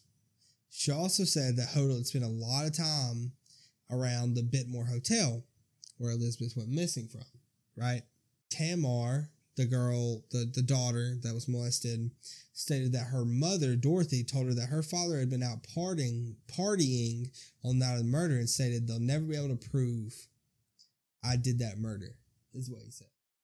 Not sure if he's referring to, I guess referring to the Black Dahlia. Could be referring to Ruth as well, though. The LAPD retrieved a photograph of a nude Elizabeth and a nude model from Hodel's personal effects. The model was identified as Maddie, Com- Maddie Comfort, who said that she knew nothing about Hodel being associated with Elizabeth. Rudolph Walters, who had been acquainted with both of them, said that he had never seen the two of them together. Apparently, they had never been seen together, but but George Hodel ended up dying in 1999. But in 2003, George Ho- George Hodel's son published the book Black Dahlia Avenger: A Genius for Murder. Not just one. In my opinion, shitty title. Black Dahlia Avenger. A genius. That's just too much. In that book, he claims his father committed the murder and other unsolved murders at the time. Steve Hodel says that he started his investigation to the father when he saw two photographs in his father's photo album that resembled Elizabeth. However, the family insists the photographs are not of her, which that doesn't look like her in my opinion anyway. They they did show that one of the girls was not her, but the other one is unidentified. She has a too small of a forehead in that picture. Elizabeth Short got a big old forehead. The nose is different. The girl in the the photo album, her nose is like closer to her face, and Elizabeth Short's had more But apparently, the head deputy DA, Stephen Kay, proclaimed after reading this book and getting the information that the Black Dahlia case had finally been solved. Others noted that Kay formed his conclusion by believing all of Steve's Hodel statements as fact, but they're all hunches. They're not facts at all. But let's see, Detective Brian Carr, who was the LAPD officer in charge of the case during the time of Stephen Hodel's briefing, he could not believe Kay's response and say that if he ever took a case as weak as Steve Hodel's to a prosecutor, he would be laughed at. My theory about uh, Steve, Steve Hodel, That's is his son. yeah. My theory about him is my dad was a prime suspect in Black Dahlia murder. Time to cash in. Yeah, cash that shit, man. He was, it, his dad was connected at least to the murder. Prominent doctor. Very, So, very. Pro- he was very important at the time. I mean, yes, it is incriminating. Pro- He killed his secretary, hundred percent. He murdered that bitch. expired twelve fifty nine, and you can tell in that quote that I read off of how much of a the, the doctor mentality he's got. He could he could have just said killed her last night. Instead, he said expired twelve fifty nine. Like he's telling the person, like he's telling a nurse, write this down. Expired twelve fifty nine. yeah, Uh, date uh, time of death twelve fifty nine. yeah. Like he literally said, "Cover up, get a taxi." He might have been saying taxi in reference to bus. You know what I mean? He may have been. A been ambulance. yeah, like um, a hearse maybe. Yeah, or something like that. I know I've heard them referred to as taxis before, Just always calling them meat wagons. But with him saying uh, now they may have figured it out, killed her, and he was saying that in the privacy of his own home to someone he trusted. So And he was saying it kind of rushed. yeah, he he didn't say. He says anyway. Now they may have figured it out, killed her. Like he was trying to get it out, but he didn't want to say it. Very vague. And when he said, "Suppose I did kill the Black Dahlia," they couldn't prove it now. They can't talk to my secretary anymore because she's dead. Maybe secretaries. I'm telling y'all all this shit right now. Secretaries know a lot of shit Don't fucking show it. because I'm not gonna say all of them, but especially back in this time, he was probably banging a secretary. And I mean, same way Marilyn Monroe got her information, I mean, just like she knew government secrets that could literally ruin the world. Okay, just like Nixon's secretary during Watergate, Yeah, she was told to. uh uh She was given the task of erasing tapes. yeah. Yeah, so secretaries know a lot of shit. This the, the whoever Nixon's secretary was, if she's alive, don't know, probably not. But she had a lot of information on old on old Tricky Dick. You gotta think someone like Monica Lewinsky. Yeah, She knew a lot of shit. Marilyn Monroe knew a lot of shit. It's it's just one of those things, man. But I don't, I don't like Dor, Dor I don't like Hodel as the killer. Even though how many did his son publish more than one book? yeah. I looked on uh my Kindle for um the Black Dahlia Avenger, and there's up to three. Oh yeah, he's just trying to cash out on that shit. I don't think he actually believes it. I mean, he ain't cashing out on much. The books are four dollars a piece. And I wonder, like, that's a niche ass genre. Not a lot of people are gonna buy that. I don't know. In our in in your final conclusion, okay, let's let's hit your detective mind real quick. Okay, I need to fill in some gaps real quick. Okay, ask questions. Leslie Dillon, Yes, he was a bellhop. he was a bellhop. Yes, Where? it does. It was a uh, hotel in San Francisco, not the Belmont. Not the Biltmore. No, not the Biltmore. He, it was uh, it was in uh, San Fran, where he got arrested for robbing the place, stealing shit. Okay, you got Leslie Dillon, uh, former mortician. He's an assistant to a mortician. Okay, so he has the knowledge. Uh, interested. And after the murder, he was in. He left to go to Florida. ran. Uh, he was not in L.A. whenever he spoke with uh, DeRiver. A couple of months at, or it was like a year after the murder. He was in Florida. Yeah, like what you were saying, where DeRiver was like, uh, "I'll give you three places to meet," and He L- wouldn't go to L.A. and LA was like, "No, no, no, no, no." He he said he couldn't go to L.A. See, that's a thing. But man. he could go to Las Vegas. He could fly to L. He could fly to Vegas, but he couldn't fly to L.A. It's an extra two hours. Yeah, just uh, like like I said earlier, the killer always returns. But with how much heat this shit was bringing, Yeah. like everybody was scrambling to find who killed And he- Short. He was trying to include himself back into it without including himself back into it. Yeah, maybe he was too afraid to go back to L.A. because maybe somebody saw him and was like, "Hey, that's the guy." Yeah, maybe somebody would recognize him. Yeah. Okay, and we got an interest in sadism. Yes, he was very interested in sadism and the psychopathy of killers. Okay, He was so, he was he was a I guess you'd say a true crime nerd like we are. Mean, I've got an interest in psych, in the psyche of killers, but I'm not gonna fucking cut a bitch in half. But I don't think his was that kind of interest. I think his was I think it was a fetish. Yeah, I think I think it was a little different. Okay, and he worked at a studio. Okay, Okay, this is the thing. He there's no proof that he is Jeff Connors. But it is it is highly speculated that he because you know in the very beginning he said my friend Jeff Connors did it. He believed that his friend Jeff Connors did it, right? Well, when the LAPD tried to find Jeff Connors, he was actually Archie Lane. Archie or RD? Archie. Oh, I wrote down the wrong. Okay. They they could not find who Jeff Connors was. No, but they were able to find a man named Artie, A R T I. They were able to find a man named Artie Lane that they think was the same person as Jeff Connors, which they think was the same person as Leslie Dillon. I think his psychopathic brain was trying to create someone to blame Yeah, because he couldn't take the blame for it. like he wanted to confess to it, but he didn't want to use his name. That's why he came up with two pseudonyms. So he wasn't a fame killer. He didn't want to be infamous. Maybe he did it out of heat of the moment. I think he liked the chase. I think he killed Elizabeth. No, I think he's a psychopath. yeah, Hundred percent. maybe he did it.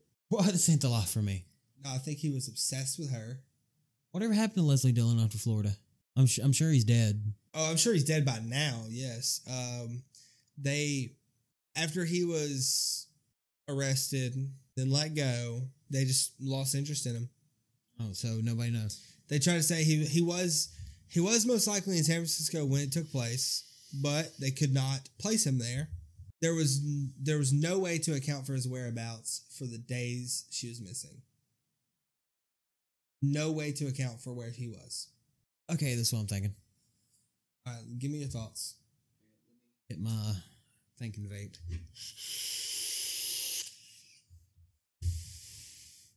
You remember when I tried to solve the Jack the Ripper case? No, Drove myself fucking we'll crazy. do it again one day.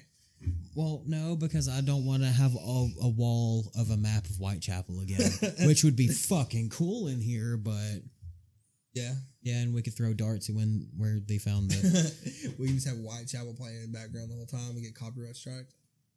thirty seconds at a time will be fine. Um. You can have thirty seconds total, Okay. Well, whatever. one breakdown at a time. I mean, if you play all the breakdowns, it's just one super fucking breakdown. Awesome. All right, give me Okay. your thoughts. Leslie Dillon. Let's hear it. Leslie Dillon, age 27. Yes. Uh, Elizabeth Short, I already forgot how old she was when she died. She was in her 20s. Um, Around the same age. yeah, okay. But this is, this, okay, she, she had a thing for older men. Yeah.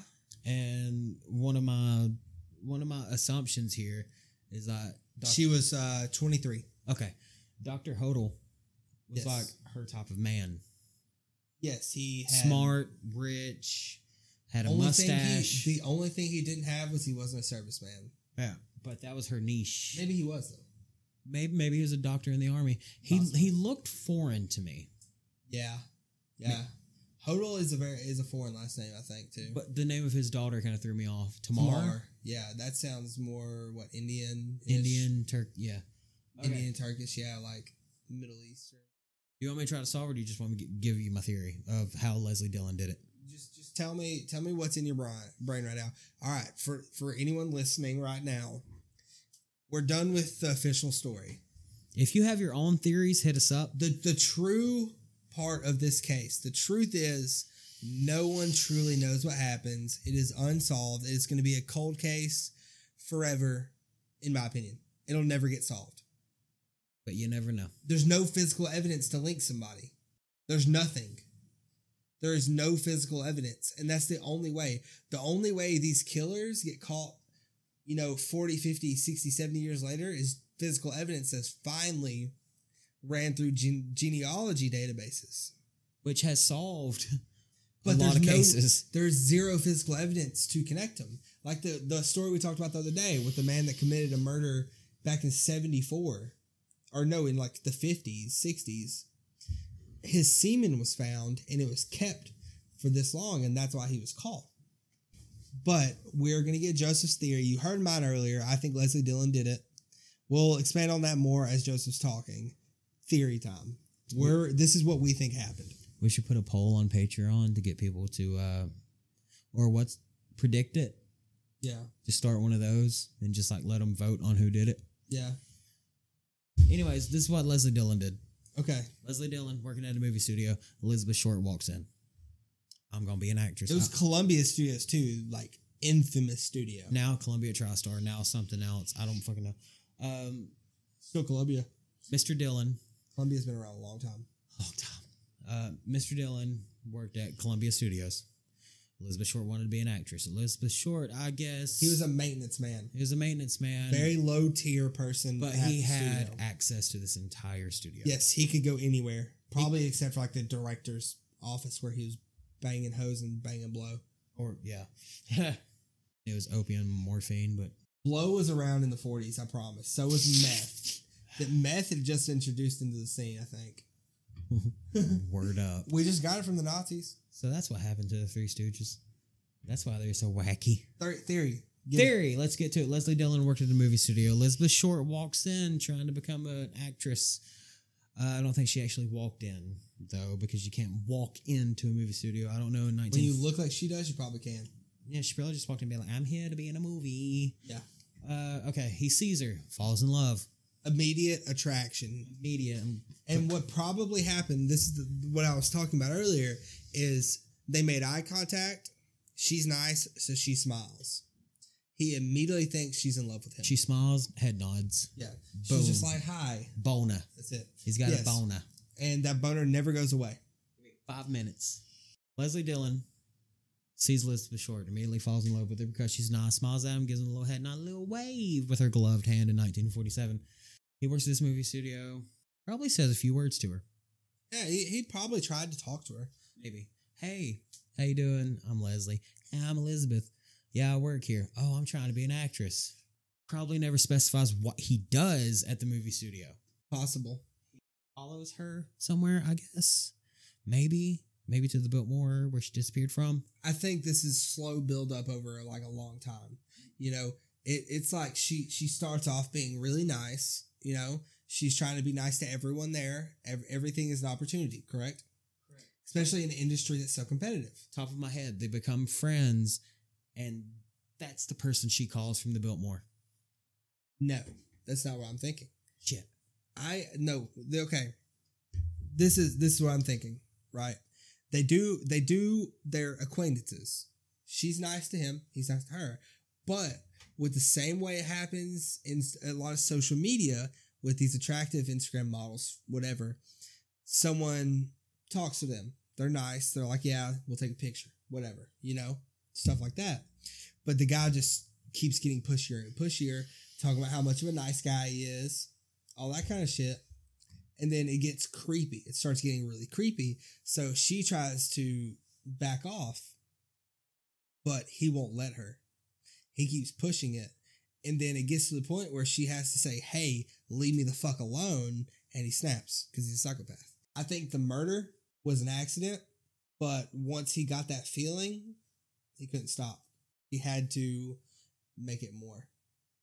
Okay, you saw where I wrote down movie producer angle. That's what I'm thinking. He tells her, You trying to be in movies? I'm a movie producer. Yeah, I work here at Columbia Studios." A 1940s casting couch. Yeah, pretty much, but without the couch. Anyways, see Marilyn Monroe on it. Um, see Marilyn Monroe on anything. JFK, I'm talking to you, buddy. That's the sound that. Never mind. That's the sound his head made. Uh, Okay. like slapping a cup So of he, jello. he he called her at the theater or at the hotel. Yeah, uh, I'm thinking, like you said, build up as a friendship, and he's like, "I'm a movie producer. Let me get to know you. I Yeah. can get you into some movies." He's just looking for time to spend with her. Yeah. Um, I'm gonna get you in the movies.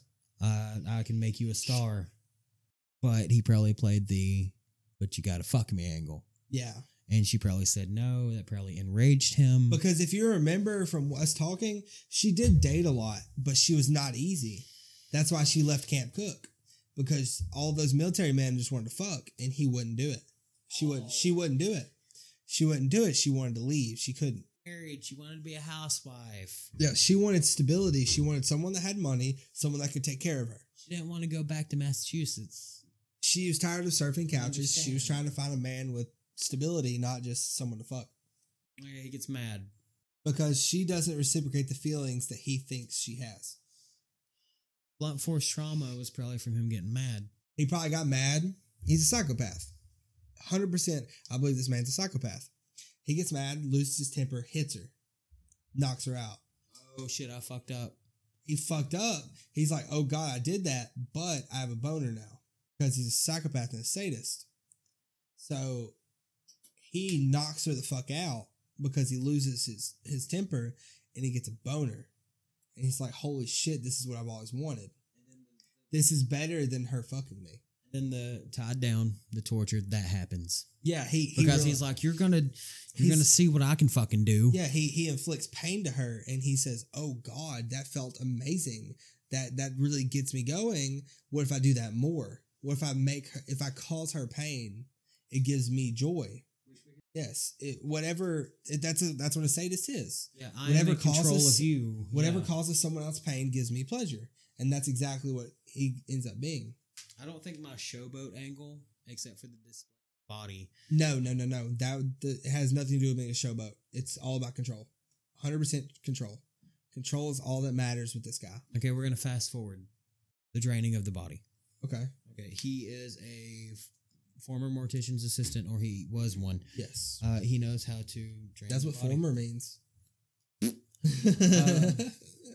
Maybe he used the mortician office where he used to work. I think he did it in like an abandoned. There's a lot of abandoned buildings at the time. Because you remember in the first draft of this episode, I went off thinking it had to be a doctor or somebody that had experience in taxidermy that knew how to drain a body. But this makes more sense Mortician, yes, someone that because he, drains and stuffs bodies. he knew where to nick. Yeah. he knew how to drain. Uh, if it was just someone out of the fucking blue that murdered Elizabeth Short, let me pull it back up here because they would have to get rid of a lot of blood because Elizabeth Short weighed 114 pounds. You're not supposed to display a woman's weight, but whatever. She can't get mad. There's angry spirits. Uh, an average adult body with the weight of 150 to 180 pounds will contain approximately 4.7 to 5.5 liters, or 1.2 or 1.5 gallons of blood. That's a lot of fucking blood. yeah. Now, if it's someone inexperienced, what the fuck are they gonna do with that blood? That is true. Now is true. we're gonna get to the slicing in half. Like I said in the earlier draft of this, the possible reason for that was the trunks of cars were fucking small back then. They could fit a tire and that's it. Yeah. He's trying to he he killed her. He gave her the Glasgow smile. He's trying to get rid of her. What if the smile? Because I don't remember the the reason that um gangs used to do it in Chelsea, but what if the smile was more of a like Calling card? No, I more of it's like saying you smiled at me. You know what I mean? You're gonna like smile you- forever. You you used to smile when I talk to you. But now you're screaming in agony, so I'm gonna make you smile. Yeah. She he That was was dark. What, what if he was like, I want you to smile and she wouldn't do it? Do you know what I mean? Something like that. Smile. Smile for me. Yeah, smile for the camera, bitch. You're gonna smile. Smile for the camera. No, but No, we're good. We ain't killing nobody yeah, yeah. I was just soon. continue, continue, continue. body in half. I, to- I to do I transport do agree with you for the the the separating of the body was for transportation purposes. I think. Not for show. But with how clean it is, The displaying the body, I understand for show, but I think slicing her in half didn't have anything to do with that. he had access to the tools that he needed Yes. slice this woman in half. Yeah. I do. I'm just curious of where he did it. Because, I mean, he wouldn't have access to the same studio unless he had something set up at the Columbia Studios. He was a maintenance man with access to every nook and cranny of that place, people that places people never would go. And we never know if they searched Columbia. They they didn't. We will never know because LAPD will not release any of their information. Oh. No, because it's the same thing with like the police cover up thing. It Doesn't matter. The display of the body. Yes. Okay. I don't know where Dillon lived. Did he pick it at random? Did he just say, ooh, empty lot? Because like we discussed in the first episode, uh old homegirl that found her. Yeah. Um people dump trash there all the time. She thought it was a mannequin. Thought it was more trash. Yeah. Um, the display is not just a dropping a body and running. He displayed her. Yeah. They. It wasn't just sling her out of the trunk. She wouldn't be. She would have been displayed, almost put back together. Yeah, like he tried, but he was like, "Fuck, can't do it." She was. She was almost put back together in the tra- in, in the grass the way she was put down. So it wasn't a quick sling it out there. He knew no one was going to be out there. Like what you were getting at with uh, was nice to him, but wouldn't give him what he wanted.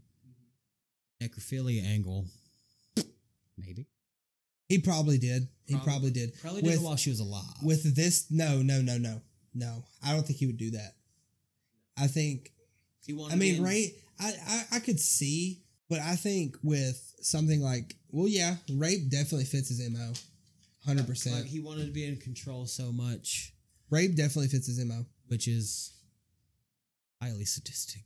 Yes, yes, yes. Uh, Rape is completely about power. It has nothing to do with sexual gratification. Rape has nothing to do with having sex with someone. It's about showing power over someone. I keep looking at Doctor Hodel. and I'm not even fucking interested Yeah. Doctor Hodel doesn't matter. Yeah, fuck him. Um, I, I, I, I like Dillon displayed her. Like, I'm gonna show the world what kind of whore you are It's exactly what it is. because we keep reiterating that, but that's truly that's truly what I think is the truth about what happened. you were good at laying on your back with your legs open in life. Now you are in death. Yeah. He had this image that since he he probably saw her, you know, he he was in the background of this this studio, right? If if she was hanging, it was her favorite place to hang out, and I'm sure she was real nice to record or the movie producers and the executives and stuff like that. Probably super nice to them, right? But didn't display the same level of affection to him because she knew he couldn't do that shit. He couldn't do what she wanted. She he couldn't get her into a movie. But maybe if she blew a producer, she gets a starring role. Like Maybe he walked in on her blowing somebody. just like with the Weinstein dude. Yeah, that's that's exactly because that the the the Harvey Weinstein shit's been going on for a hundred years since movies were a thing. Maybe with my movie producer angle, that's the shit he tried, and she said no. Then he started with the murder. Started with the murder. Started with the murder, and No, I I definitely, in my opinion of not knowing shit about investigation, but liking to rack, I like to rack my brain around the unsolved. I truly do.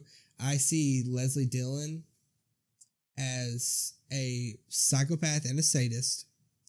I I think he didn't know he was a sadist or a psychopath until, it happened. Yeah, I think that he probably had weird feelings about himself that he didn't know what they were.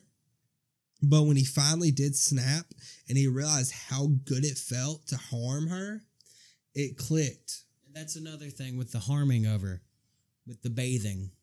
I'm so sorry. I'm so sorry. Maybe, yeah. Yeah. Just like uh, you know, when you accidentally step on your dog's foot and you're like, "Oh, I'm so sorry." Maybe the bathing was from him being a mortician.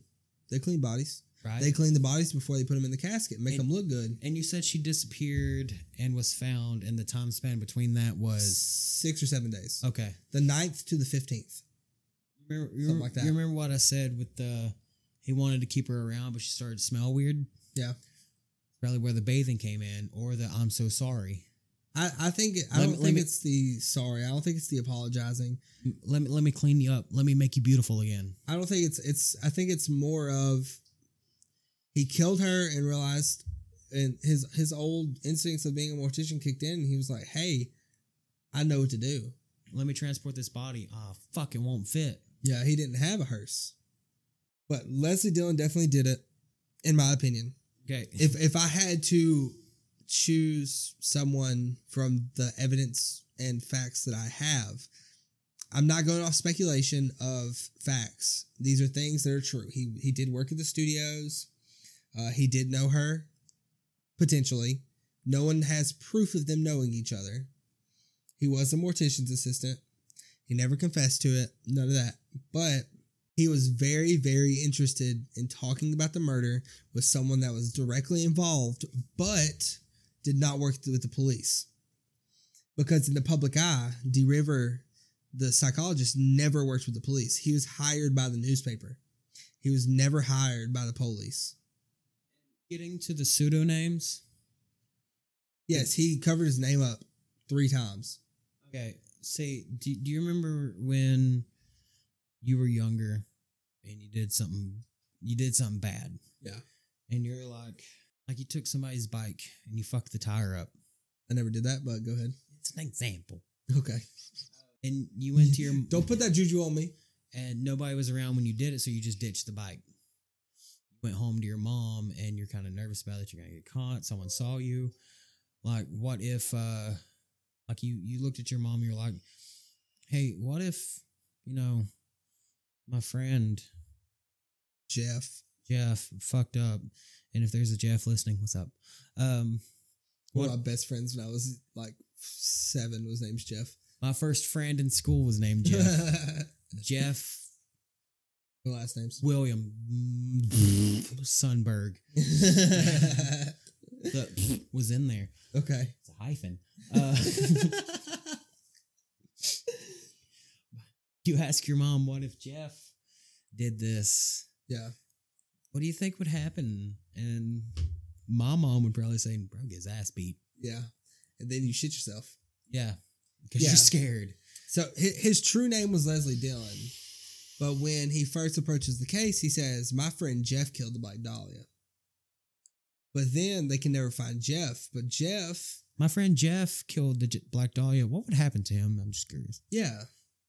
And then they can never find who Jeff Connors is, but they find someone that uses that alias, Artie Lang, but they can never figure out who Artie Lang is, which is just another pseudonym of Leslie Dillon.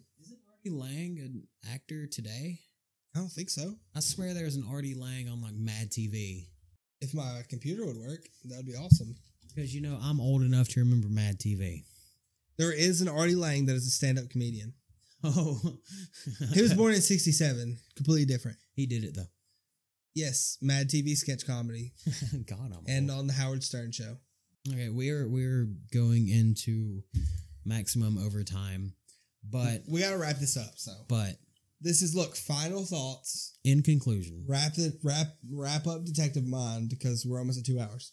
holy shit, this is our longest episode yet before edit. Um, my detective mind. In conclusion, Your Honor, Leslie Dillon is guilty. Okay. He has too many factors firing against him. Okay. Around the same time, he's got the experience being a mortician. He met her at the studio. He fell in love with her. She didn't give him what he wanted. He killed. Displayed her as the horror that he thought she was. Ran. He got scared and ran. He dumped all this fucking evidence into trash cans, into the lot to get rid of it. Because he didn't need any more. He got scared. I don't know where the other shoe is. He kept it, hundred percent. Hundred percent. Maybe it's in his attic, but Torn page podcast rule number two: If you have a family member that passes away that maybe have has mentioned a murder in their lifetime, after they pass away, search their shit yeah. because a case was almost solved by that, but it was all hocus pocus. But exhibit A, mortician, the knowledge, the equipment. B worked at the studio where Elizabeth Short was hanging out. C sadist. He was he he had a very deep interest in sadism and psychopathy. Exhibit D, the note Amanda left. it says you suck. Never confessed. He ran. He created two pseudonames just to see what would happen to his friend, air quotations, if he was caught. In my amateur detective slash professional podcaster mind Amateur podcaster. slash amateur, amateur porn star, Leslie Dillon is guilty.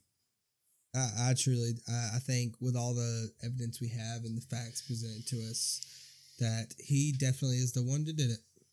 You'd be a terrible prosecutor, by the way. Yeah. I, I no, like I'm not a good liar. Yep. I could not be a lawyer at all. Yeah, that's the Black Dahlia.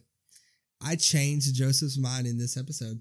You did. You convinced me that there is Going into this, he was very convinced in Dr. Hodel. He just looks like a shady motherfucker. Look at the mustache. he he's a he looks like a shady Middle Eastern doctor. if you had a mustache like that in the 40s, you did it because you are. What was his name? Dirk Dastardly from Oh, yeah. Wacky Racers. Yeah.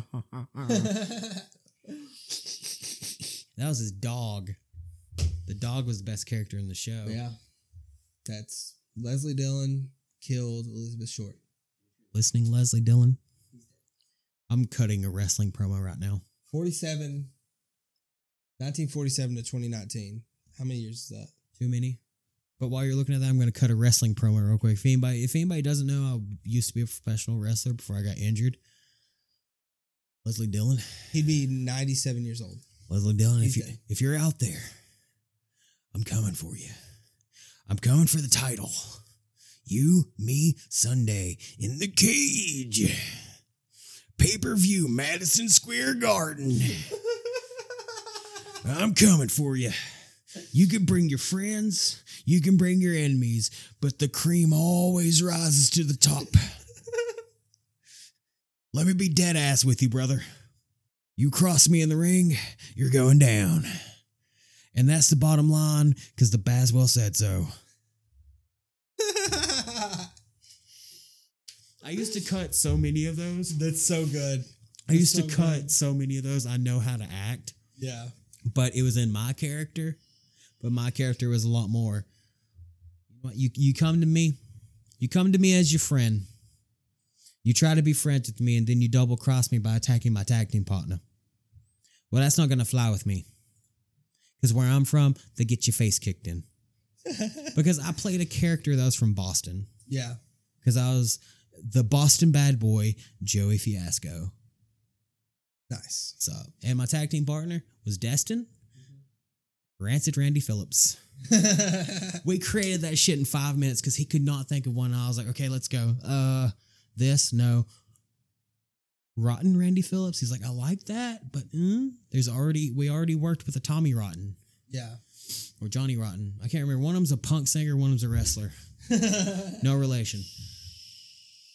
And I was like, Rancid Randy Phillips. He's like, you know what? I like it because we were listening to fucking Rancid on the way to Sneed. yeah. That is gonna conclude the Black Dahlia. Thank God. Hell, I could almost turn this into three parts, but I'm not going to. I'm gonna pub- I'm gonna post this two hour episode. And if anybody saw my tweet about this, I am so sorry. What'd you tweet? When the first episode got uploaded, I'd shared it or retweeted it, and I was like, just like Elizabeth Short, this one's in two parts. I want to give a big, big shout out to the person that created this article, Morgan Korzik. She's the one that developed this website and truly was a lifesaver.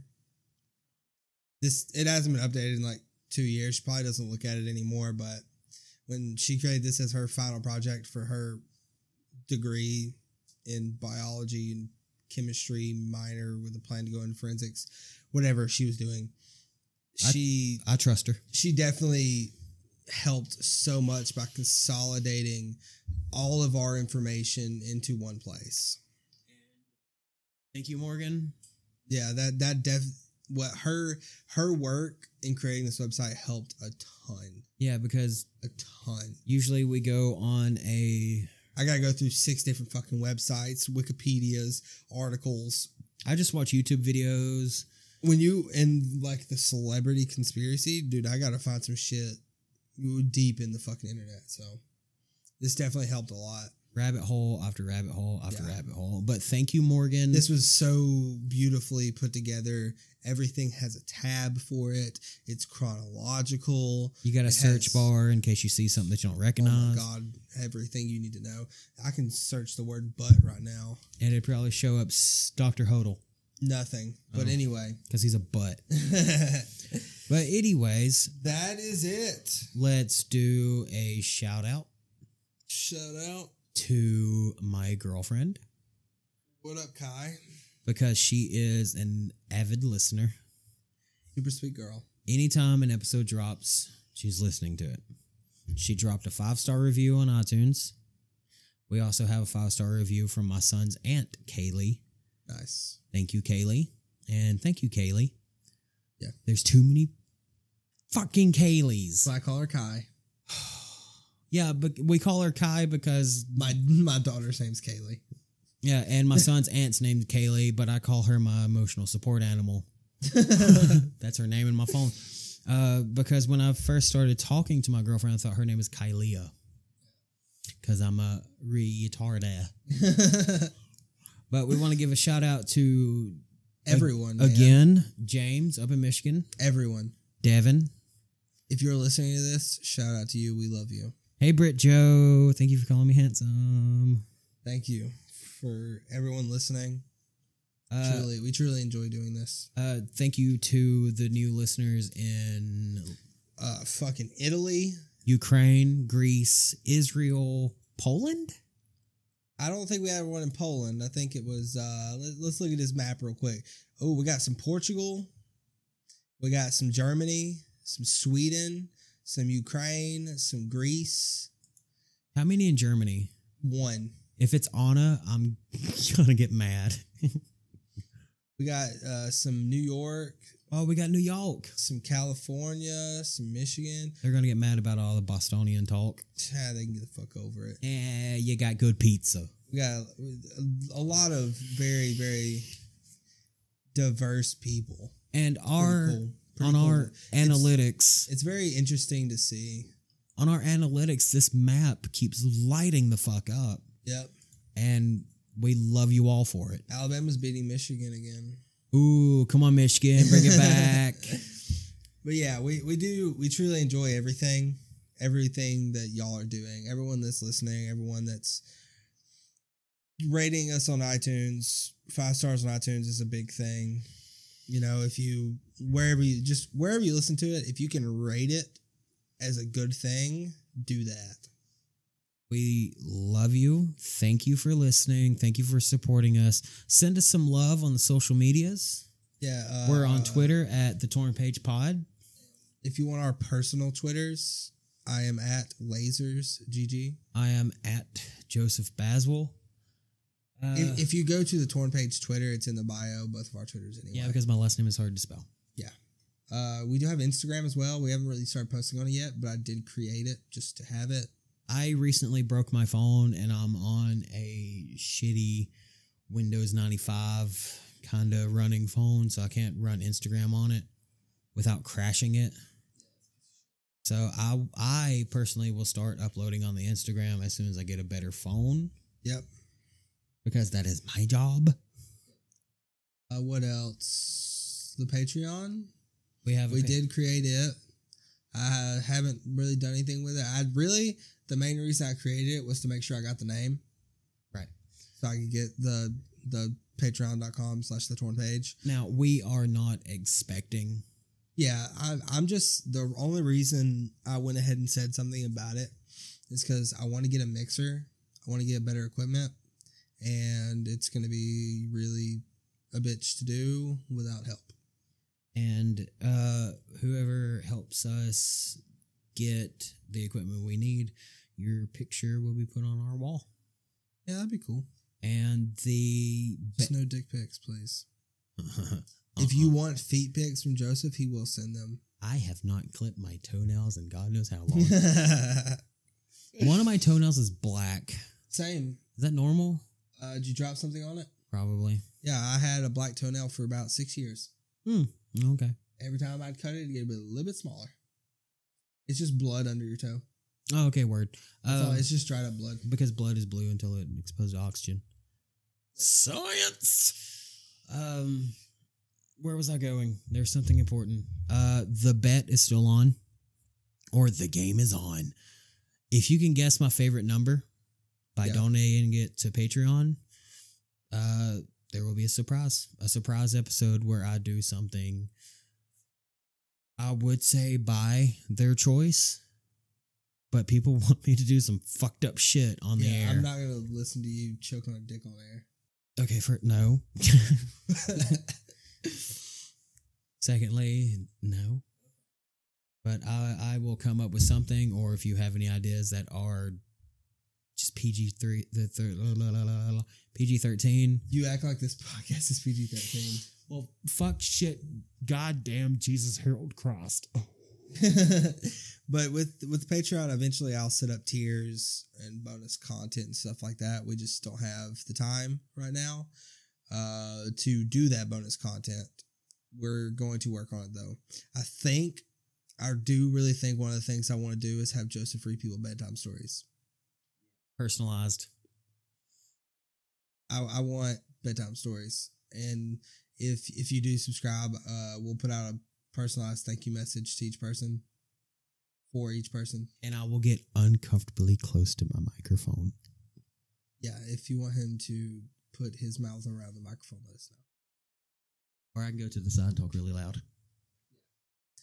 That didn't pick up at all. Um, all right. Uh, the, the the the new thing that I want to start is uh the new listener dab. Let's hit him with it. Let's make it audible. That's for you, new listeners. If you don't know what a dab is, you have the fucking internet. Obviously, you're listening to us. yep. All right. Uh, that is it. Just social medias. If you search the Torn page on social medias, you'll find us. Uh, that's a really loud spike because he dropped his tablet. Let's get out of here. If you search us on Google, Torn Page Podcast, will pop up. I think. No, we will. I searched it Okay. Yeah. Because Uh, I'm What's the outro? I'm conceited like that. Spay and neuter your pets. Yes. Chris mentioned something the other day about our outro, how we just say pet a dog and then the episode ends. that was the point. Yeah. Spay and neuter your pets. Don't be a dick. Give somebody a hug. Help the homeless. Don't be a dick. Vaccinate your kids. Vaccinate your kids and pets. Wash your ass. Pet a dog.